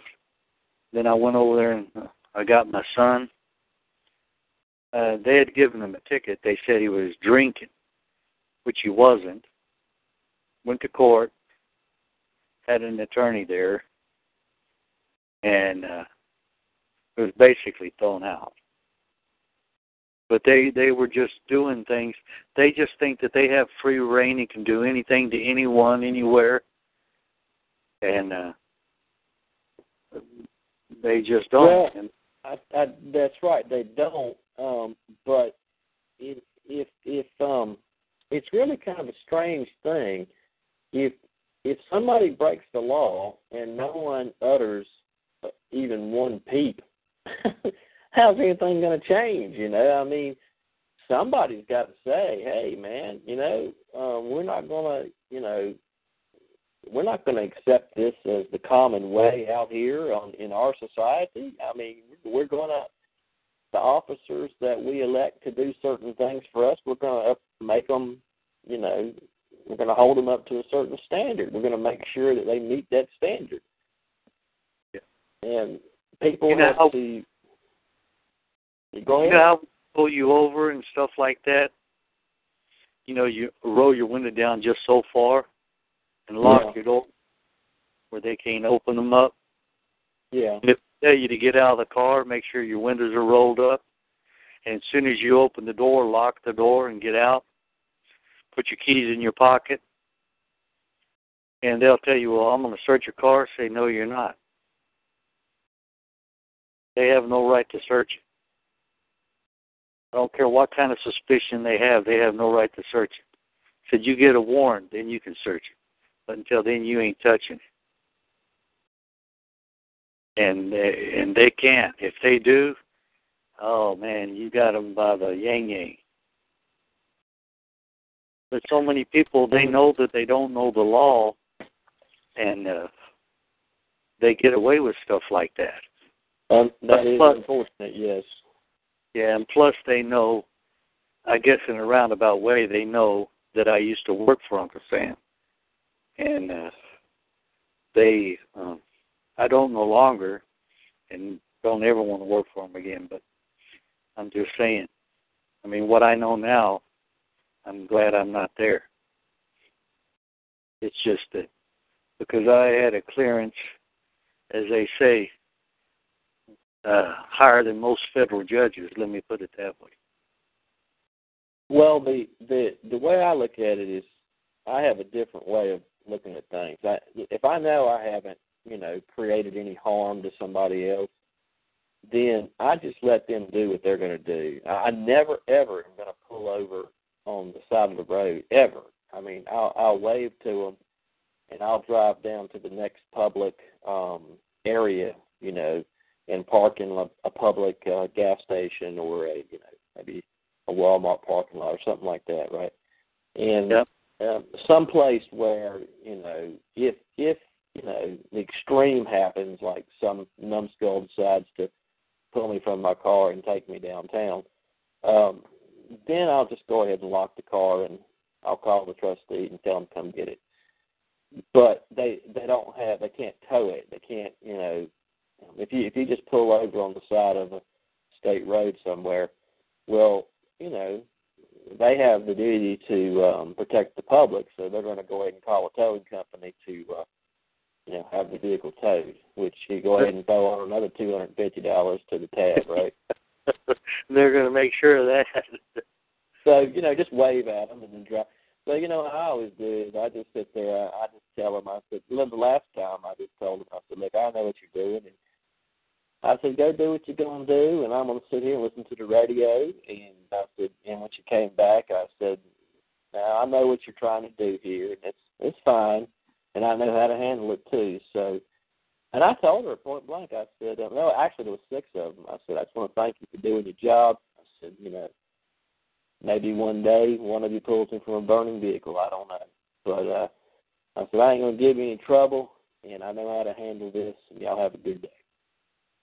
And so, uh, you know, I used to be real militant about it, but hey, they're just as ignorant as can be too, man. They're just taking their orders, you know. So, um, I just well, have a different they're getting so trigger happy. They're looking for every reason to tase somebody for no reason at all, or shoot them. Well, You know, I have a brother-in-law who's a um, police officer over here in Raleigh, and um, I talked to him about that um, about a week ago. and he said, he said, Mike, he said that actually goes both ways. He said you got to understand that um, that there's fear on both sides, and uh, I said, well, I can appreciate that, but you know, you're holding a gun, and and we everybody knows you have a gun. And he said, well, the problem is we don't know if you know the other party has a gun. He said, so there's fear on both sides. And I said, well, clearly there's a small people in the middle who's manipulating both sides of this uh, of the coin here, so to speak.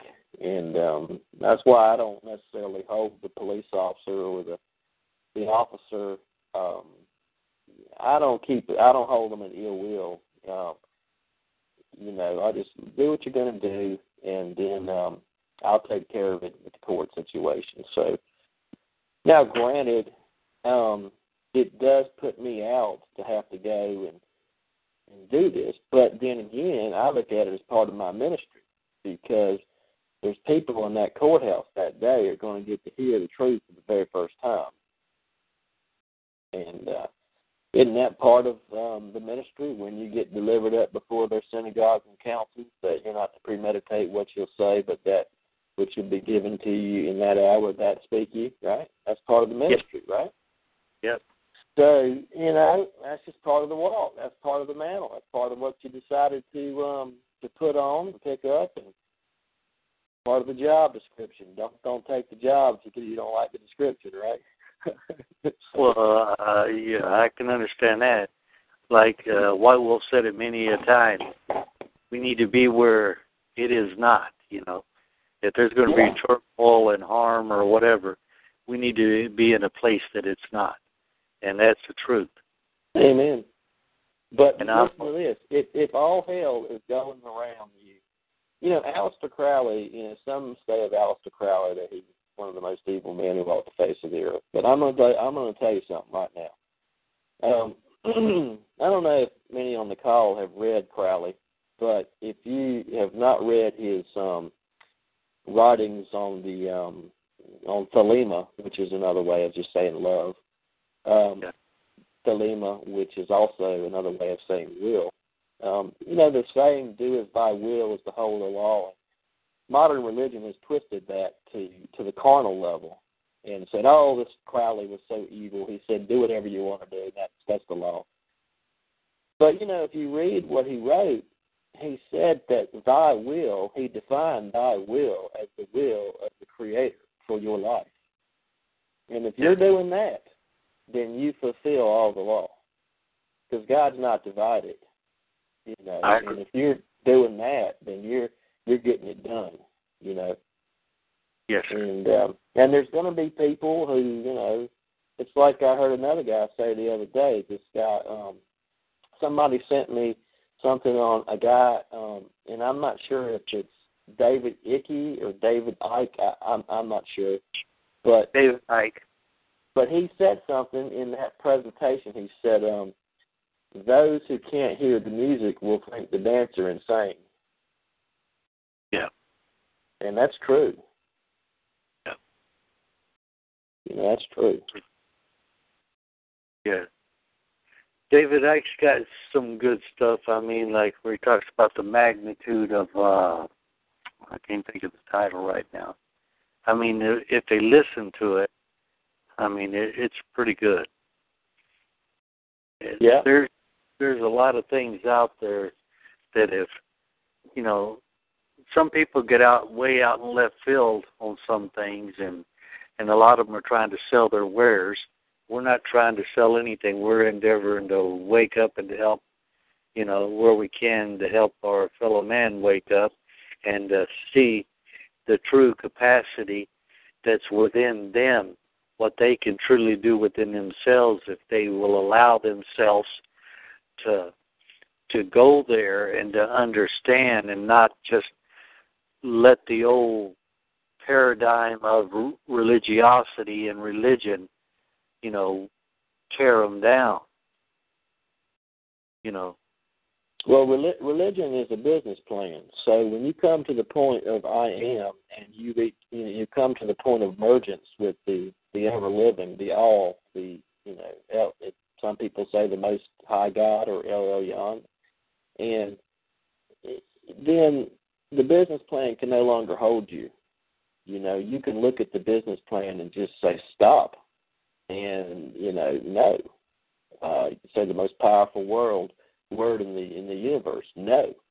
You know, and you know, divine law, like I said, will not be broken. You you will not impose.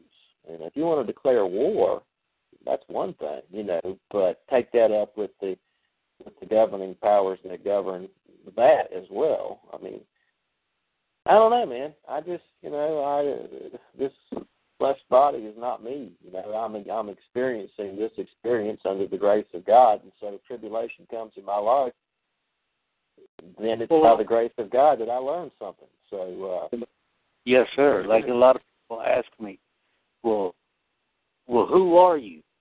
And you know, what do you? What's your purpose? I tell them, I am. They look at me like, what? I said, I am. I am that I am that I am. That is what I am. They said, well, there's only one I am. That's the Creator. I said, I understand that the the, the Creator all. I said, but you got to understand one thing. I am made in that image and that likeness also. And therefore, I am because it is, and it is, and because it is, therefore, I am. I said, that's why I say that I am. I am that I am that I am. That is what I am. I'm anything and everything I desire and want to be. I can either be a blessing or I can be a purity asshole. And excuse my language, but I mm-hmm. mean that's just basically what it is. Out of my mouth will come a blessing, or it could be a cursing too. But I have to endeavor to do the good, good, and very good. That's what I seek. then you have a choice of whom you will obey and whom you might submit yourself to, um, you know, and therefore to whom you willingly choose to obey, that's whom you are subject to. Okay. You might do it for a benefit for you and someone else. Maybe you get married, right? You uh submit yourself to your wife and vice versa. You cover her in love and she showers love on your head, right? It's a mutual thing, right? So um uh but it's a give and take situation there. Like I tell people, I said when they come up with the marriage law, that's actually a direct violation of the divine law. It, it, it, it, there's nowhere in Scripture where it ever tells. I know they have it in the King James version and things, but in the ancient text and it, there's no place in here where it tells you to marry at all. And the version that they've given to marry and someone or what they're saying, uh, uh, how can I put it? Being joined together. It's yeah, engage and join. It's it, it if you if you go look at ancient language, it, if you break it down to its simplest root, it just means to contract. Well, yeah, but basically, I mean, if you go in there and look at Onan, I mean, it, he, all he had to do is just go into someone, and they were considered a pair, or what we would call married today, without having any physical marriage license. And Oh, they yeah. and if they ever got to where they could not walk together, they just parted ways, and everything was kosher. And it's still that way today. There's nothing changed. It's just that men have submitted to a system in which you know they, that's all they know. No, That's I agree. What I'm saying, that that marriage license, uh, I mean, it, it's got people so bound up not only with the law and things, but it also, from a man's point of view, well, that's my wife. She's gonna do what I tell. You know, I mean, you know how people get Yeah, yeah. and become the man's footstool, kind of, sorta. And so, in some cases, women do that to the men. Depends on how macho they are, I guess. Yeah. But I mean, they just misconstrued everything. They twisted it, and also with the the law. Uh, I mean, the marriage license. It's got them to where, you know, hypothetically, you got I mean, burdened down with so much debt, and uh, because the wife's involved with you, I mean, they take from her too. You know what I'm talking about? Well, yeah, because the, because what they've done, what they did is they created. Okay, there's there's two numbered trusts. There's two numbered trust accounts, and all they're doing is joining the two become one, and so the, those two have to stay in surety for the debt of uh, both of them. So it's just a, it's just when you start to see it as a simple accounting system, you start to understand that um, that's all that it is, and it it's just a simple thing in your mind to just to say, hey, I'm not going to do it anymore. And you know, I mean, that was a friend of mine um, years ago. He he went to Mexico, and he went to the um, oh, how do you say the embassy? He went to the embassy, and he and he thought, well, okay, I'm to take the Social Security card and everything that I've ever received, you know, um, and I'm just to give it to him and tender it back to him and say, um, you know, I don't want it. Take it back. And so I don't want to be subject or citizen or whatever. Mm. And the guy said, look, I mean, here's the deal. the Social Security number has never been yours. It's yours to use if you want to make a use of it. But let me put it to you right here. If I was to try to make a use of the number name in which you are the only authorized user, and I was found out that I was using it in an unauthorized manner, well, guess where I'm going to go? Straight to jail. All right. And let's Yeah. say you tr- let's say you try to sell it to me. Let's say you say, okay, here's what I'm gonna do. I'm gonna sell you this numbered name. You can start making it use it. Well, guess guess who's gonna go to jail? Me and you. All right.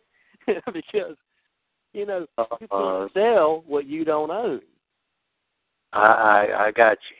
All right. So Uh, when you look at it like that, what what the the guy at the embassy told my friend was, he said this. He said, "You want to um stop?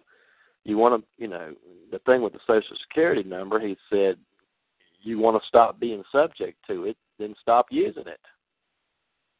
It's that simple. You can't get rid of it. You didn't create it. Yeah, sure. I You know, agree with So you Yep. can't, you know, you can't even you can't even say um take it all back and destroy everything in it because you didn't create it. The equity is still sitting on the books and 20 years from now you might change your mind and you say, "Okay, I want to go ahead and uh, get that equity now." And they'll say, "Sure, no problem. Sign here, sign here, sign here." Beneficiary signs for the benefits. That's all it is. And so even if you think you can do away with it, you can't. Even if you try to do away with it, you can't. You didn't create it. So, you know, um, it is that simple. You know, mastery over it is just stop using it. you know.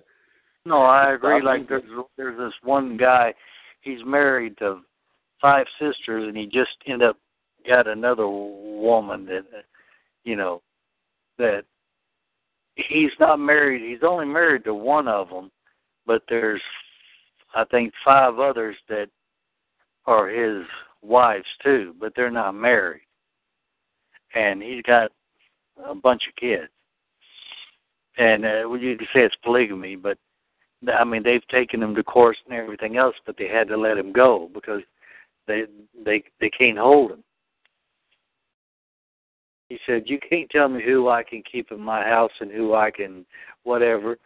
He says that you know they they agreed to stay here and this and that, and he's not married to them, but only one. But he there's four sisters that he's you know that are married or how can I say married or living with this guy.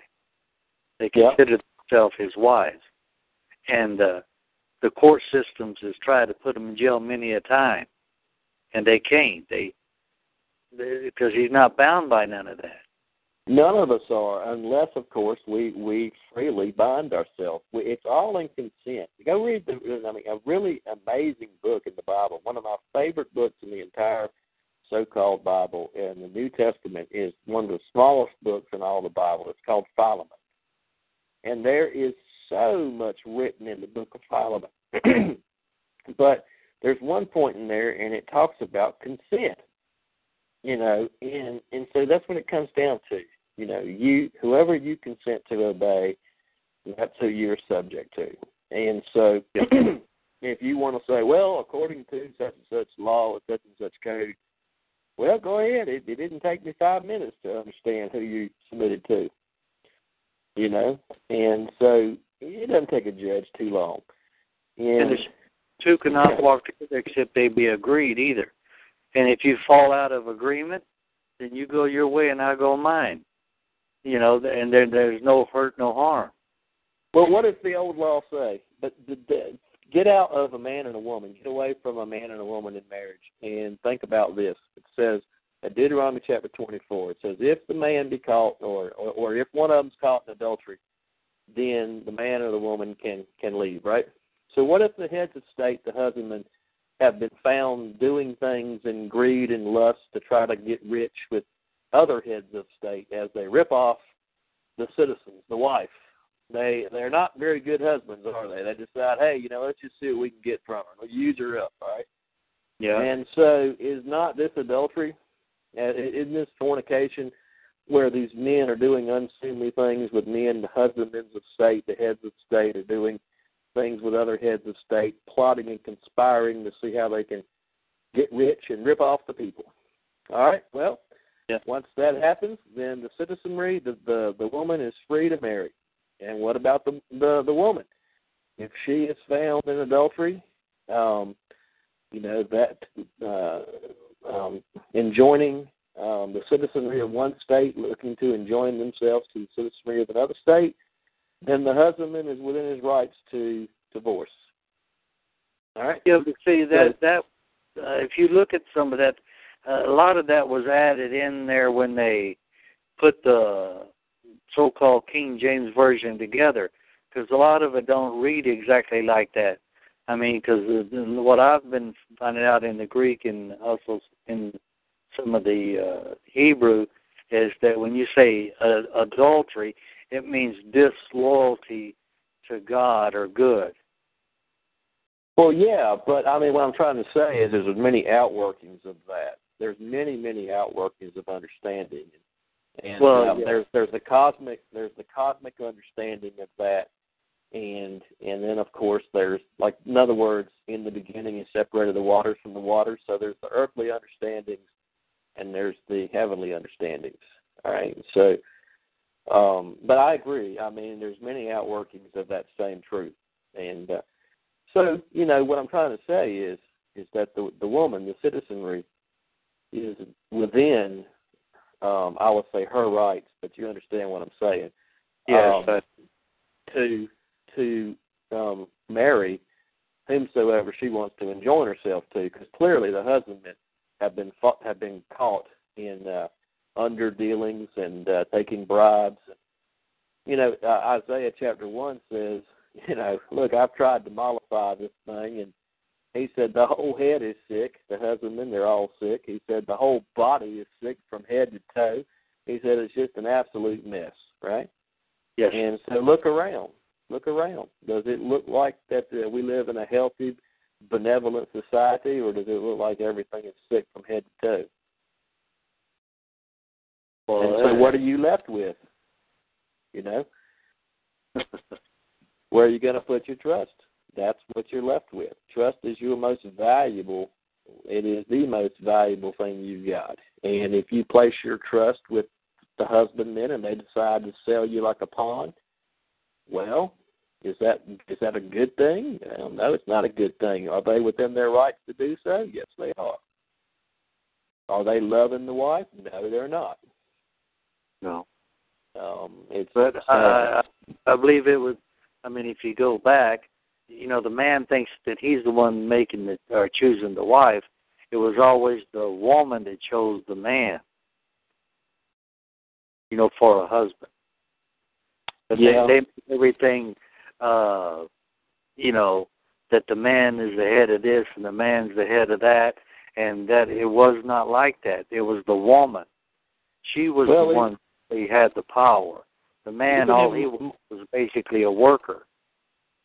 To- Well, even in modern society, doesn't the man go and get down on one knee and ask, um, hey, would you marry me? And it's it's the woman's choice if if she says yes or no. I mean, ultimately, we still see that played out in modern society, right? Well, yeah, I mean, uh, slightly different, but I mean because even I mean the men. I mean, if you go back, uh, even a uh, thousand years ago, I mean, it was always the woman that went and asked the man. It was, you know, it was never the man going and asking the woman, even though he liked her or was in love with her. Uh, he really knew he had no chance except that woman come to him and you know and she would also bring her father with them as a witness saying this is the man that i want. If he said yes i agree to that then that's when they did the ceremonials and the rituals or whatever then and then they became husband and wife so to speak. Yeah. But it was always the woman's choice. It was never the man's. But the way well, we, they've got it playing out now, that the man is lord over everything, and the woman don't have no say so whatsoever. think about think about the um the woman as a group of people who decide that they're going to join they're going to join together in a common um society um for their own mutual benefit and so they get together and they say we will submit to each other for our own mutual benefit, and we will elect officers who will do who will do certain duties uh, for our collective good. Um, now, these officers become the husbands, but it is yeah. the woman who chose, right? Yeah, it could be one or all five, or it, it all depends if they all chose the same person. It would. It would. I know what you're saying. Yeah. But it, you know, because a lot of people think, well, you're only supposed to have be able to have just one wife or one husband, and that's it. That's malarkey. Well, I think Jacob had four wives, and we understand that on a cosmic level to be understanding and wisdom and knowledge and um well what's the other one? Uh, instruction or something like that. Um but four wives, right? So I don't know. That sort of shoots down one, doesn't it? Yeah, but how would your quiver be made full if you? I mean, unless you put that woman through purity hell and had fifteen, twenty kids. you know, it tells us that our quivers may be full. Quiver is talking about our children and our, our, uh, you know, our prodigy and things like that. I mean, you know, I'm not trying to get off into all that, but I'm just saying the way they've they twisted so many things that everybody takes it as purity gospel now.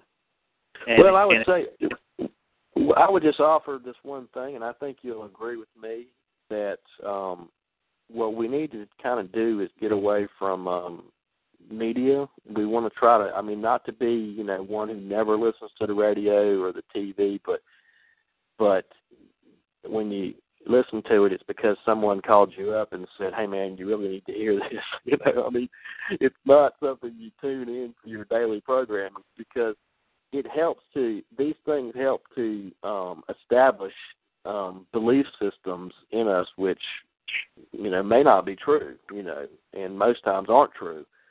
It's just there to you know control us to establish it so that we can be easily manipulated in our. Um, I mean because I mean, I think someone just posted in here a little while ago uh, about love, you know, and and would wouldn't it be awesome if we lived in a benevolent society where everybody had love on their mind, where we would serve each other in the good, and we wouldn't be worried about you know having to lock up something or to protect this that or the other, or know being taken advantage of and service would be a joy. In fact, that would that would be the, the the root of our happiness is how can I serve you today? You know, how can I put a smile on your face today, right?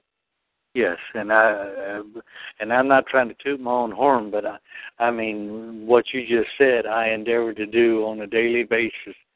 Even like I tell people, they can call me any, me any hour of the day or night if if they if they if I come to their mind or if they need something or need someone to talk to, they can call me. I mean, I'm there to endeavor to help my fellow man or woman in any way I can to you know and uh, and always to pray for me. If I come to their mind say a, a speak a blessing on me hopefully not a cursing. Amen. And you know uh because the greatest thing to me is when I come to the understanding of knowing of a creator and what that creator has manifested in you know in this universe. And i'm just one minute speck in this whole thing. But it thought enough about me to make me like i am. Do you know what i'm saying? Amen. You, and, you know that story of the um of the prodigal son jim where they had the the two sons you know? And yes. there's a one son who who he didn't take you know he didn't take his true estate. Basically the father gave him a little spending money. And Yeah. um and he said all right if you want to go out go your way i'm not to i'm not to lord over you. I'm not to suppress you and tell you you're to have to do this. You got your free will. Here's your spending money. Now you know go do what you want to do. And it wasn't until that one son got to the point of degradation in his life that he was, you know, the hog slop can mean many things. You know, maybe he's partaking of, you know, uh, horrible um, images. Uh, he's, he's watching TV, you know, and all this stuff, the programming in his mind of the stuff, or what he reads is hog slop, or maybe it's the food he's eating. It's just he's he's eating the hog. I don't know. I think it's all of it, all of the above. It's it's a statement I of agree. He- absolute degradation. Yeah, he wasn't in tune with the, the the true nature and what was going on. He was just rolling with the flow as far as the world system. And he was beat down by that world. Well, as long as he had money in his pocket, he had friends and he had um he could get what he needed. When their money ran out, the world said, "We're done with you, Jack," and um let's just see what we see. And next thing you know, this guy is at a point of absolute degradation. And unfortunately, I do believe that many will have to come to that point of abasement before they will see that you know love is the better way. Greed Yes. and lust is just not going to get it done. Well, it says love covers a multitude of sin, and the word sin means to miss the mark. In other words, we're, we're, we're, we were not on the correct path. So, if we show forth that love, it'll bring us back to the correct path. I believe when we really let our heart lead and guide us, you know, in all truth, not by every wind of doctrine. You know, because the guy over here saying, "Yo, I got the answer over here," and the other guy down here says, "No, I got the answer." I'm not saying I got That's the right. an- all the answers. That's right. I I said all I'm going by, and I usually tell the people on the call that that I'm just sharing my life experiences of what happened to me by knowing this divine nature that is within me, and what it really can do for me and everyone if they will allow it. I'm just going by my life experiences. That's the only thing I can go by. That's why I was telling the people, you know, don't be a hearer only, but be a doer also. Test it, Amen. try it. Amen. Act- And that way, by doing that, that's where we get our experience of that, their concept. And then we can, like I believe White Wolf said, you can watch one, do one, and uh, help one. I think I, I I can't remember right offhand, but that's the that's the only way we're going to get our experience in this walk with the Creator to become the true sons and daughters of the ever living. Amen. So awaken to that. If I just sit here all the time and listen to what everybody says, but I don't get up and do none of it, how am I going to know any of it works? That's it. Uh, You don't really believe it because it, you just look. You're you're you're waiting to see if it pays off for somebody else. Yeah, And and I missed so the boat. That's right. That's exactly right. And hey, you know, why there's there's there's a line where Jesus said, and and and he said, "Hey, it's not what goes into the mouth of a man that defiles him; it's what comes out of him that defiles him." yes, And think think about this. You know, um, if I say something, you know, I'm trying to help somebody, but the way I say it promotes ill will. It promotes maybe envy, or maybe it promotes guilt, or maybe um, anything else beside love, right? Um, or what if I say something and, and I let words slip from my mouth that promote anger or um, jealousy, strife? Um, you see, I, I see. I've thrown these out on the waters, and and these things, you know, the principle of karma is written all through the Bible for those who can see. These things have a way of coming back upon a man and or woman, and um, and so um, to me, that's part of the cosmic idea of um, of bearing false witness, of, of, of to be in sin. Um, as I speak these things, I'm having a, um, or we are having an impact upon many waters, and many people will hear. And the question is: Is it promoting love, or is it promoting self-interest? Um, and so the the highest um, is love, right? I mean, the highest is uh, to come to a state of um, potentially self-sacrifice and even dying to one's uh, own greeds and lust uh, in the consideration of somebody else. Well, I understand. If I offend anybody, that is not my intention. I'm only speaking from my experiences, what I know to be true, and what I've found out to be true. And uh, if I sound uh, pushy or or whatever, or I'm not trying to promote any ill will to anyone. And if Right. I have, I ask you to forgive me now because that that's not my intention. Well, exactly, and that you know what, just having the perspective of somebody else always on the mind, the the front, the forepart of the mind that you know we, it's bigger than me. You know, it, there's you, there's everyone else on this call, and who will hear this call, and it's us. How about that? Right? It's not us versus them. It's just us. Okay. Well, I'm going is by that, like it says in the scripture. Go and tell the good things that Yahweh has done for you, and that's Amen. that's what I'm doing. I, and the only way I can do that is through my life experiences. Now, somebody else's life experience might be somewhat like mine, but it may be different or totally different. Uh, you know, uh, but uh, I'm like I said, it's I don't know everything. I'm learning just like everyone else is, and I don't want people to think that I think that I know everything because I don't. I mean, I'm I'm on these calls too to learn and to. I get information from everybody. We learn from each other. No one person has it all. Feast of Tabernacles. You know, otherwise, it's like the scripture says, if one if one man or woman had it all, then it's our our nature to boast. It's our nature to say, "Hey, look at me, I got it all." You know. No, I know. When you know when you were last time uh, a few weeks back, I think when you were talking about the Feast of Tabernacles, I I was thinking about that and meditating on it. Mm-hmm. And I got to thinking, well, I'm a tabernacle. Yes. yes. and we're coming to the Feast of Tabernacles. I got to come to that feast and fill myself. yes. And it, it, it, I'm Go sorry. ahead. No, no, go ahead. I, I was going to say that's why Paul was called a tent maker. He was he was revealing the uh well, even though Paul still remains veiled to many people, but Paul was called a tent maker because he was revealing some of the um, encrypted truths of the Old Testament. And uh so you're the tabernacle. We each are the tabernacle, and God dwells in this tent. That's right. Exactly.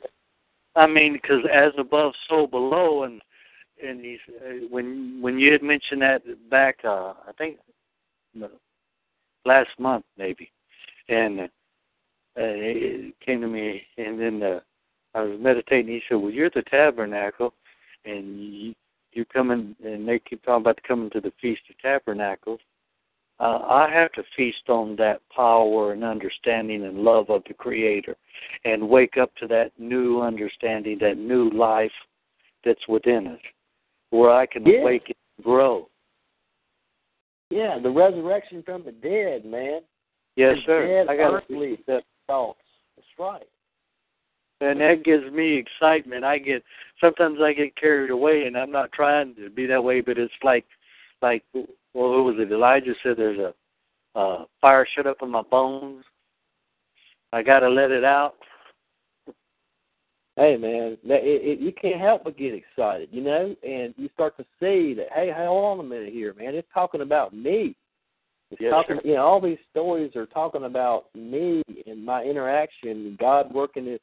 You know, it wasn't until I actually started to realize that Genesis chapter one and two, yes, they can be um they can be discerned as the creation of matter if if that's what if those if that's the truth, the earthly truth in which you want to uh, hang your hat on. That's fine. That's fine. They're true. But when you change your mindset and you start to see, um, you know, that this is a um, regeneration of man's consciousness and God working in man to bring man from the status of a creeping thing, um, so, something that is low, base. The natural man, we're told in the New Testament, is a brute beast, meat for destruction. You know, and, and being brought from this natural state into this um, heavenly state, and then you know those waters, those earthly waters, and those heavenly waters mix, and so then you find those great fishes, like Peter caught 153 great fishes. And what did he do when he found the great fish? He threw all the rest of them back. Yeah. You know, he said, "I can't, you know, I can't take any more of this earthly fishing." You know what I mean? I need I some of that heavenly fishing. All right. Uh, yes, sir. And like I, I always uh, uh, pray a lot of times, or say it, speak it out within myself, that let the words of my mouth and the meditation of my heart be acceptable in the sight of those that hear me, that I may be a blessing and not a cursing to them, and that I show forth love and truth and harmony to all mankind. Amen. because uh, I, I want to be a blessing. I don't want to be a cursing because I'm just like everyone else. I don't think I'm any better than anybody else. I'm I'm endeavoring to do what the Creator says to do, and to walk in it with every breath that I breathe, and every fiber of my being. Now, and I learn from everybody. You know, they got this guy in the Old Testament named Moses. You know, and if you Mhm. want to get down with a historical Moses, that's fine with me. I don't, you know, I'm not going to argue with you. That's fine. Do you want to call him Akhenaten, call him whatever you want to call him. I, I don't care.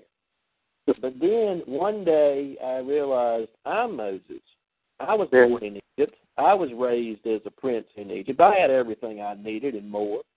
Okay, and and you know what? One day, after 40 years of probation, I came to the truth and I had to take a real hard look at that and had to make a decision. Was I going to stay in in metaphysical Egypt in bondage, or was I going to leave and and turn my back on even those who were, you know, begging me to, hey, what are you doing, man? I mean, you lost your mind? You know, come to our church, or I can't believe you're doing this. You're risking everything. You know. And, you know all you know. all the ancient writings and stuff. I mean, and the the scriptures and stuff. They're they're talking about us Amen. how to be as He is. You know, it says He's not a man that He should lie, even though we're in this body. But He's teaching us to be as He is, to be Him in this earth, where we're physically can be seen and His power can be manifest before us, that we know and can have calm assurance is that we are just as He is. But we have a choice, like you said, to either to walk in, you know, blessing and goodness, or we can use it the wrong way and get the cursing and the evil. Yeah, But- that's right. It's, it's our choice, free will choice. That's right. But the best part of it is he put all that there, and all those stories are talking about each one of us and how to be as the Creator is in this three dimensional world. and uh, let let His glory and power shine forth, and we get to be part of that. That, that to me, oh Yashamahario Shakamashi, it's a oh it's a it's a wonderful thing, I tell you. Amen. Well, you know, uh, what if what if Moses is our reason? You know, and what therefore Moses is in everybody. Moses is no longer a man. Moses is, is in everybody. You know, and when and when our reason is elevated to the heights of the mountaintop, and we're shown the heavenly truths. What what is what happened to Moses then? Was he allowed to stay up on the mountain and commune with God and say, "Out of hell with him"? Him. What happened to Jonah when he tried to sit down there on the side of the east, over there on the side of the spirit? You know, he said, "Hey, I might go to the hell with Nineveh." You know, let them go to hell and destroy all of them, just like you said you was going to do. And God said, hey, hold on a minute here, Jack. He said, you know, they don't know the left hand from the right hand. Now get back down that mountain and go down there and talk to them. Teach them. Show them, you know, and be the ambassador of the Holy Spirit in the earth, you know. And, um, amen.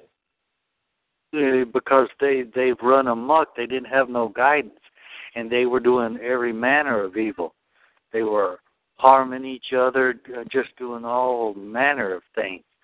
And he he said that this is not what I intended it to be. You know. No, no, not at all. And then we look at our own minds and we say in our own minds, and we look at our carnality and we say, geez, now I know I didn't want to do what I just did, and yet I did it anyway, and now I'm upset. I, I don't know why I did it. I mean, I I knew I shouldn't eat that um that chocolate pecan pie, but I ate it anyway, and now I feel horrible. You know, you know what I mean? And, Yeah. And you say, why did I do it? You know, just go ahead and insert something else or whatever. Why did I do it? You know, and and uh, and you know that which we know we should do, we don't do. And you know, it's just a struggle between the higher mind and the lower mind. You know, and who's gonna win? You know. It tells us, uh, you know, in most cases we act as natural brute beasts, and uh, we don't have no uh, guidance or understanding. But it takes that divine spirit from within us to where we can, you know, receive insight and uh, wisdom, knowledge, and understanding to where we can uh, kind of get our, uh, how can I put our beastly like nature under control to where we can, you know, be able to, uh, I wouldn't say walk respectfully, but how I'm trying to find a word uh, what I was trying to. Yeah, well, you know that in in the in the first chapter of Genesis, there's I mean, if you want to take it as a um, as a ma- uh, a um, a creation of matter in the universe, and that's fine. But there's a there's a verse you're gonna have a real hard time with, and I think it's around verse 27 or 28. And God said, "Go forth and replenish the earth." Yeah, repopulate it because it was Re- populated before. Replenish the earth. So if you want to talk about earth ages or but let's say you don't want to talk about matter and you want to talk about consciousness.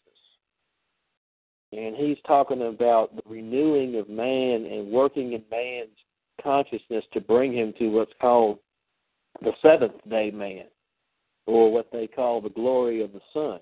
Right? St. Paul said there's glory of the sun, the glory of the moon. He said there's the celestial and the terrestrial. Yes. And uh, so, you know, it's uh, it's um, it's about consciousness, man. I mean, we can get all riled up in. Um, well, I'll put it to you like this right here. In all of your existence, did something ever spring into existence without a mind which designed it first? I mean, matter has never preceded mind. I agree. Never. And so, you know, people want to talk about today, they want to talk about dark matter or they want to talk about light matter. But what did what did God say at Psalm one one thirty nine? He said, I created the darkness, I create the light. Yep. All of it. You you go down to the depths of hell and try to hide from God. You, he's there too. That's what it says in, in, in the same Bible. Everybody says, "Oh my God, I can't believe he said that." He said, "Go on down to the depths of hell and see if you can get away from God." He said, "I'm there too." and no matter where you go, he's there. That's right. That's and right. It, it it also says we sing at the dawn of creation. If you stop and think about that, everybody says well, only been here so many thousand years. That's the biggest malarkey ever come up with. I mean, if we sung at the dawn of creation, depending uh which I understand that we're spirit or mental, but we were there in the beginning, and we're going to be there in the end. The and sons the of is, God and the stars of God. The stars, the sons of God, and the the sons of God lit, lit, and the stars of God sang. So there's your sons and there's your daughters. So right there at the beginning, people say, "Oh no, the whole thing is masculine." Bullshit. Why is there a woman in the earth? That's right. You, you can know the Godhead by the things created. The Godhead is feminine too. I agree with that. And I was uh, earlier today. I was uh, meditating on, and it came to my mind about Alpha and Omega, and I'm thinking, mm-hmm. you know, I am both Alpha and Omega. I am the beginning and the end. Mhm. The Aleph Tav. That's right. Hey, you want to see something pretty cool that they, they put right on the face of the dollar bill, which uh, anybody who can take a dollar bill out of their uh, wallet, you can go look at it. And they wrote the Alpha and the Omega, and they put an altar over the top of Washington's head. If you look closely, Washington's the first president. That's the Alpha, and look very closely, and you'll see he's flanked by an Omega. And and then right at the very top of his head is an altar. They placed the altar at the top of his head. So you can fish out of the left side of the boat if you'd like, and you can fish in the Federal Reserve System and everything else. Or just perhaps you might decide to fish out of the right side of the boat. uh, I got to check that out. Thank you, bro. Uh, but man, oh man, I mean, because uh, everything that that's talking about everything is the creator. Everything. And, you know, we're made in that image and likeness. We're basically the creator having an experience. Is what we are. Yep, and and here's the thing: is that um, in a sense, if you think about um, people talk about the dark ages, well, we're in them. Okay, we're in the dark ages because people have basically placed God in a golden grave, okay, and they replaced God with religion, okay, and and made God subject to their religion and and all of their lower carnal mind and all their traditions and everything else, and made God subject to that. You know, it's ridiculous. And, you know, there's a song that I absolutely love, and you know, I challenge everybody to go maybe go listen to it. It's by a band named Jethro Tull, and it's called My God. And it just came to mind when I just said what I said. Um, it's a really fantastic song. I used but, to uh, be, I used to be a songwriter. I still, I haven't written none in a while, but I used to write songs, and I wrote one called "The Greatest Love." Uh, mm. It was a, a gospel song, and it's, it, you know, it says, "It's a love, my friend, a very deep love." It's love, my friend, from God up above. It's a love for you and it's a love for me. Oh, it's love, why can't you see? It's love that will last forever and a day. It's a love that will last as you go all the way. Then it, and it goes on, then it says, um, if love was life and life was love, what would be your share? Would you have enough within yourself or would you even care? To wish someone well, to give them a great gift, does not show them love, that well, that's only a myth. Love is joy, long suffering, kindness, and peace. When you show someone these things, love can never cease. So receive the right kind that comes only from above, then you can truly say, My life is full of love. So then, that's awesome, brother. I love love that. Love is doing, man. Love ain't saying. Love is doing. You know, keep keep I, the words to yourself. Do it. You know what I mean? That that's the love. Yes, sir. I mean, I wrote that when I was about 17 years old. And, um, I mean, there's just so many things uh, believe me, when I understood what the Creator was about, and I'm still learning, believe me. I mean, it became one of the greatest things in my life. And uh you know the story of the of the caterpillar and the butterfly. I'm going to bring you back to tabernacles here for a minute, all right? Yeah, go ahead, bro. So, so the caterpillar he he sneaks off and finds him a nice place on a on a leaf, right? And he gets he gets down to eating, right? Yeah. And before too long, he says to the world, he says, "You know what? I'm going to build me a sukkah. And you know what? I'm going to go take shade in my sukkah, and it's just going to be me and the Creator." And so he goes into that booth, and he stays in there with he and the Creator. I say he, but you know what I mean. And he spends some time alone, one on one with God. And before too long, he comes out of that cocoon, but he's no longer terrestrial. He's celestial. He can fly. Oh yes. Oh, Hamashiach. that that that is. And all the other caterpillars are searching to try to get to the top of the pillar, and all they they they're fighting and climbing all over each other, trying to, you know, get to the top. And the one caterpillar who said, "You know what? I'm gonna build me a booth." And you know what, I'm going to build this tent, and that's the most important thing in life. And he emerged butterfly. And now he's, he's no longer stuck in that 2D world. He could see down on the other caterpillars fighting, you know. Oh yes, sir. He he's in a whole different world. he could see it all. He was just like inside the box, so to speak, but he got out of the box. Yeah, but he had to go. He had to. He had to find God within. He had to find the kingdom within, just as Jesus told us. He had to go and quit listening to pastor and every and friends and people who who truly do love him. I mean, you know, you can yeah. say your um, and you know your family loves you, but you know if they're just passing on the same traditions that they've been taught, then you know it's real hard to just say, hey, you know, um, thank you, but uh, you know, I was a different path for me, you know. Yeah, so, I love it, but I, I, I'm I'm looking at a different uh, beam of light, so to speak. mhm.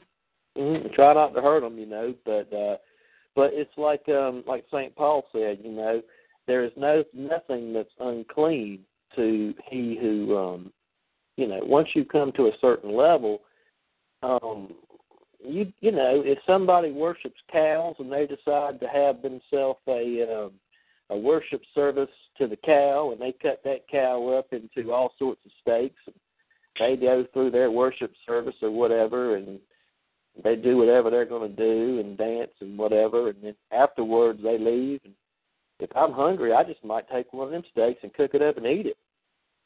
I mean, you know, I mean, there ain't nothing unclean to me. I know that I know that you know it's about consciousness. It's about it's about the intent of the heart. And if my flesh body's hungry, I'm gonna eat me a steak. All right. I, you know? I agree with you, brother, because it says whatever Adam called it or them, talking about the animals, that's what it became. If they if they look at it as unclean, it becomes unclean to them. But if Amen. they look right. well, this is Exactly. food, you know, that it's nourishment to my body, then I don't believe it's unclean because they're looking at it from the honesty and purity of their own understanding and heart.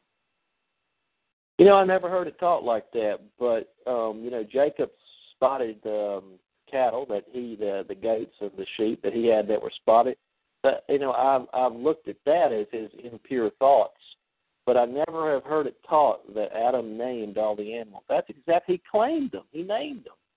Those Yes. are his thoughts. Those are his thoughts. And God is work trying to work in our consciousness and yet, you know, we're battling since he gave man uh free will it's a battle against man's own lower mind. You know, are we gonna are we gonna quit with our carnality and allow the Father to work in our um, lives? Right?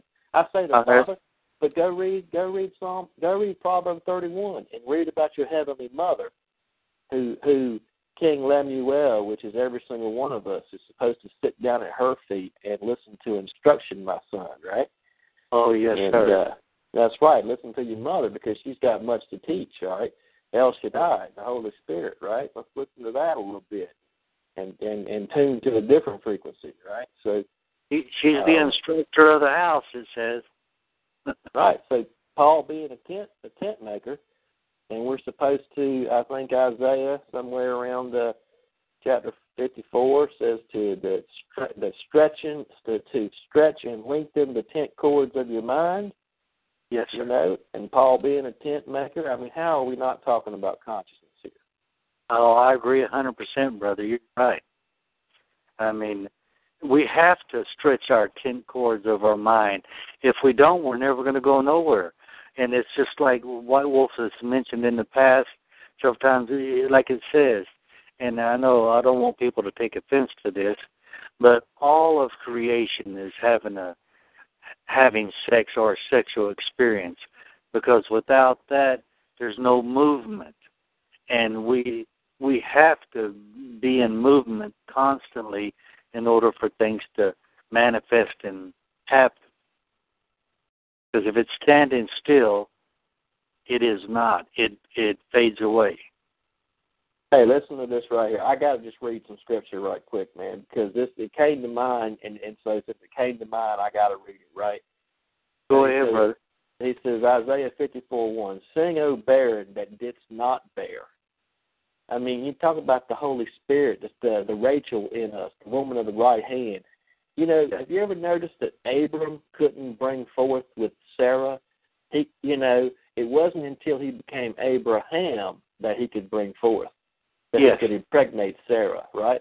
So this barren woman, you know, is is the spirit side of us, which doesn't bear uh, forth, bring forth the child of promise because we're too busy intercoursing our emotions to bring forth these desolate children, right? It, it doesn't. All we do is, you know, she she brings forth whatever to the mind. She brings, hey, if you want to take the apple or whatever you want to call it, even though there was no apple, but if you want to say it's an apple, Eve, the emotion, brings forth the apple, um, enticed by the central nervous system to the mind. Adam and says, "Make it so." Adam says, "Okay, baby, no problem. I'll make it so for you." Right? you just sit back and let me figure it out, right? Yeah. And uh, but listen to this: sing, O barren that didst not bear. Break forth into singing and cry aloud, thou that didst not travail with child. For more are the children of the desolate, that which is birth from emotion, I add, than the children of the married wife, said the Lord. All right, now get this. 52. Enlarge the place of thy tent, and let Yes. them stretch forth the curtains of thine habitations. Ooh, Bear not, lengthen thy cords, and strengthen thy stakes. Now get this, I love verse 3. He says, For thou shalt break forth on the right hand and on the left, and thy seed shall inherit the Gentiles and make the desolate cities to be inhabited. Now, what if you could get down with this? What if the city was the place of consciousness? And what if the Gentiles are the lower thoughts, the lower base thoughts, which have nothing to do with the true heavenly Jerusalem, the new Jerusalem, which abides in the heavenly realm called Mount Zion, or the highest heaven of heavens in Deuteronomy 14, which is the highest place in consciousness in a face to face mergence with El Elyon, where you and the Father are one. All right? Yes, sir. I agree. So- Oh, hallelujah. So that, we got to enlarge the tent, man. We got to be that caterpillar. Yes, Right. sir. We have to. Uh, oh, hallelujah, Shama. Yes. To get down with this, remember I told you about the the woman and the and the husband. Listen to verse five. You want to know where Saint Paul got it? Here, go read verse five. For thy Maker is thine husband. That's right. He can make it all right. So who's the so who's the head of state? Who's supposed to be the head of state? Well, First Samuel chapter eight, they said, "Hey, we want a man king."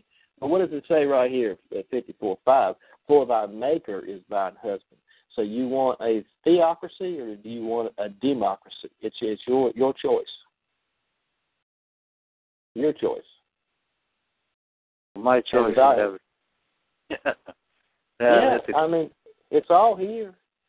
For the Lord hath called thee a woman forsaken and grieved in spirit, and a wife of youth, when thou when thou wast refused, saith thy God. Yeah, because why? Because we all, in a sense, in our lower baseness, we all said, "Hey, give us our spending money. Let's go away in a faraway country and let us go see what we can see." Yep. All right. But we're going to have to return to our true husband and be married because St. Paul said, I betrothed thee to one husbandman, even Christ. I agree with that. Remember, he said that, that they said they did this and they did that and they did all this and that. He said, But nevertheless, I have somewhat against thee. And he says, Thou hast forgotten thy first love. Amen. Which is the Amen. divine creator, the husbandman. And, uh, oh, man. Amen. It See, it's all connected. Yes, sir, it is. And it's all got to do with consciousness. What and, man and what beguiled? What beguiled Eve? He said, St. Paul said, I had betrothed you to one husband, even Christ. But don't be as Eve was beguiled in her mind by Yes, the, in the simplicity in her in her mind. Eve was beguiled. Don't let your minds be beguiled as Eve was beguiled by the serpent. Well, what's the serpent? Your central nervous system. What is Eve? Eve is not separate from Adam. He called Oh. their name Adam. Get on now to um, Genesis chapter five and start around verse two. He called their name Adam. Yes, sir. Okay, Adam and Eve are the same person. All right, the same one. Eve. Is I, I, agree. And as same as we are now, we're both male and female. Amen. And our chromosomes, and as well as our mind, the right and left hemispheres, the man and the woman. Amen. That's right. And in uh, the book of Thomas, he he says just that. I mean, um, Peter's complaining. He's like, "What are you doing, trying to tell that you know that the salvation is just for us men?" And he's like, "No, uh, uh, uh, uh, uh." You know, I, I can't quote it, but you know, Forgot Brian about Eve. says, She's the uh-uh. mother of all life over here. What do you mean we're the only ones going to inherit it? yeah, from from the spiritual Eve. In other words, there's a duality in all in everything. There's a lower base. There's a lower base understanding the earth, that which is earthly, and then there's a higher understanding that which is heavenly. And then we know in Deuteronomy 14. And by the way, Genesis chapter one verse one. Go look at the Hebrew. The word is not heaven. The Hebrew says ha shemayim. That's the heavens plural. yes, sir. And then Deuteronomy 14, it said, "For the Lord dwells in the heavens, the heaven of heavens." All right. So Yes, there sir. is Jacob's ladder. There is there is a, a climbing, a required climbing of this ladder. So that it, are we trying to get into mergence, into oneness with you know El Elyon, the Most High, or I am? Yeah. And so you know we're not going to sit there if we do nothing but sit on the pew and just say, "Oh, you know, I believe that Jesus." Did. Oh, okay, what you so what? I I agree. I, I was uh, last week. I was telling people about uh, Gregg Braden put out a YouTube video. It's called "How to Pray in Power," and uh, and he and he's putting out what Gary and us have been saying all along on the calls. You know, and he, he and he repeated it three times. You know what it says? Uh, um, "Ask and you shall receive." It says that in the KV. Yeah.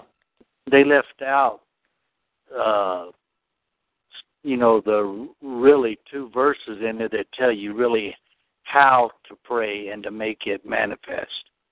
And it's in the Book of Thomas, and it it it, was so important they repeated it three times. It says when you can uh, marry thought and emotion as one, you can say to the mountain, move away, and it will move away. And that mountain can be anything, a lack of finances, a lack of whatever.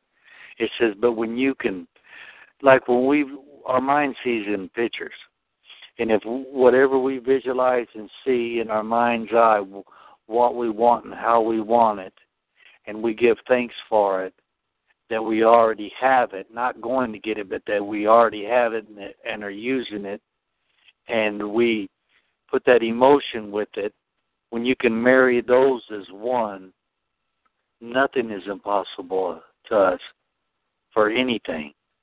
So you know what? What you just came, what came into my mind when you just said that isn't that the story of Adam and Eve? That was the split. That's when they became two. That's when the one man or the one being, Adam, was split. There was a schism made in which the emotion was cut away um, from the mind. Yes, And- the positive and therefore- woman is the emotion. Yeah, a woman's the emotion, or she can be. She's the wo- If she's the woman of the left hand, she's emotion. If she's the woman of the right hand, she's spirit. And and so Abram could only intercourse that which was of the left hand. Abraham intercourse that which is of the right hand. Yeah. Right.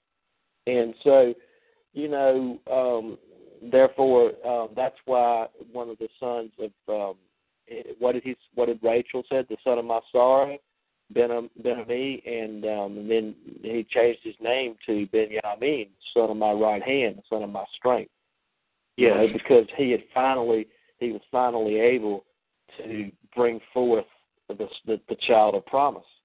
I mean, look, after all of the, the trekking back and forth to Egypt, what was it that Joseph, who's a type of Christ, said that he wanted? He said, he said, Spirit, Judah, get your rear end back to Daddy and bring me the little boy. All right, bring me Benjamin. Yes. And that's that's what that's what Christ is saying to us. Where's the ah, little child inside of you? Bring me back. You know. Yes, sir. I agree with you, brother. Amen. Man, there's a lot of knowledge been put out tonight, and folks, uh, man, I tell you, they ought to be getting a blessing and a half. Well, I, I well, I could talk all night, but I just realized too it's getting to be that hour, so I, I think we need to. uh Well, I, I need to go ahead and think about. it. I got to get up tomorrow morning early, but I, I get I get a little zealous when we start talking scripture, so uh, I got to cut it off. Uh, I understand, brother. I'm like that too, and I forget about the time or the day even. I, I can go for a long time. but uh, I love you, and I I really appreciate uh, your insight and uh, the things that you shared tonight, brother. It all jointly fits together, and I know that when the people listen to this, uh, my hope is that they're blessed and that they're and that they prosper in it and that they you know not only just hear it but that they they apply it and do it you know because that's that's gonna that's what's gonna when the scripture and the lord says prove me herewith saith the lord Mm-hmm. you know. I mean we gotta be able to stand up and prove ourselves and say you know father it you said this is this and this and i applied it i did it i see that it works and that it is and that's what it's all about I will leave you with the one thought that that in my mind surmises everything we talked about tonight. Study to show thyself approved unto God, an able workman that need not be ashamed. Right? yes sir i agree with you and brother i love you brother. i appreciate you coming on Well, thank, Thank you for having me. Thank you for the opportunity to share this the good word and and um and hey, this has been wonderful. I appreciate it. Yeah, that's what it's all about. I mean, that's why we have this here where other everyone I wish everyone would come on and at least uh let us know if we're doing something right or wrong or whatever, you know, but we really appreciate you coming on and there's times that Lulu comes on and Gypsy and others come on. I mean, that all helps us all. I mean, no one person has it all. And by us it. sharing this, it opens up new avenues. And with okay. that, thank you again, brother. Hello. Yeah. You got something else to say, brother? Oh, I was just saying shalom and blessings and peace and and Same to um, you. Yeah. Well, folks, we've been on here about three hours and 28 minutes, and I know y'all probably getting tired yourself. And I really do appreciate each and every one of you coming here tonight and participating and and listening. And hope you come back next Sunday, same time, same place. And with that, I guess I'm going to end the call. You know, I love each and every one of y'all. And may Yahweh bless you, keep you in perfect divine health, and may all your dreams come true. Shalom. Shalom. Good night. Hey guys, it is Ryan. I'm not sure if you know this about me, but I'm a bit of a fun fanatic when I can. I like to work, but I like fun too. It's a thing. And now the truth is out there. I can tell you about my favorite place to have fun. Chumba Casino. They have hundreds of social casino style games to choose from with new games released each week. You can play for free anytime, anywhere and each day brings a new chance to collect daily bonuses. So join me in the fun. Sign up now at ChumbaCasino.com. No purchase necessary. Group. Void were prohibited by law. See terms and conditions. 18 plus.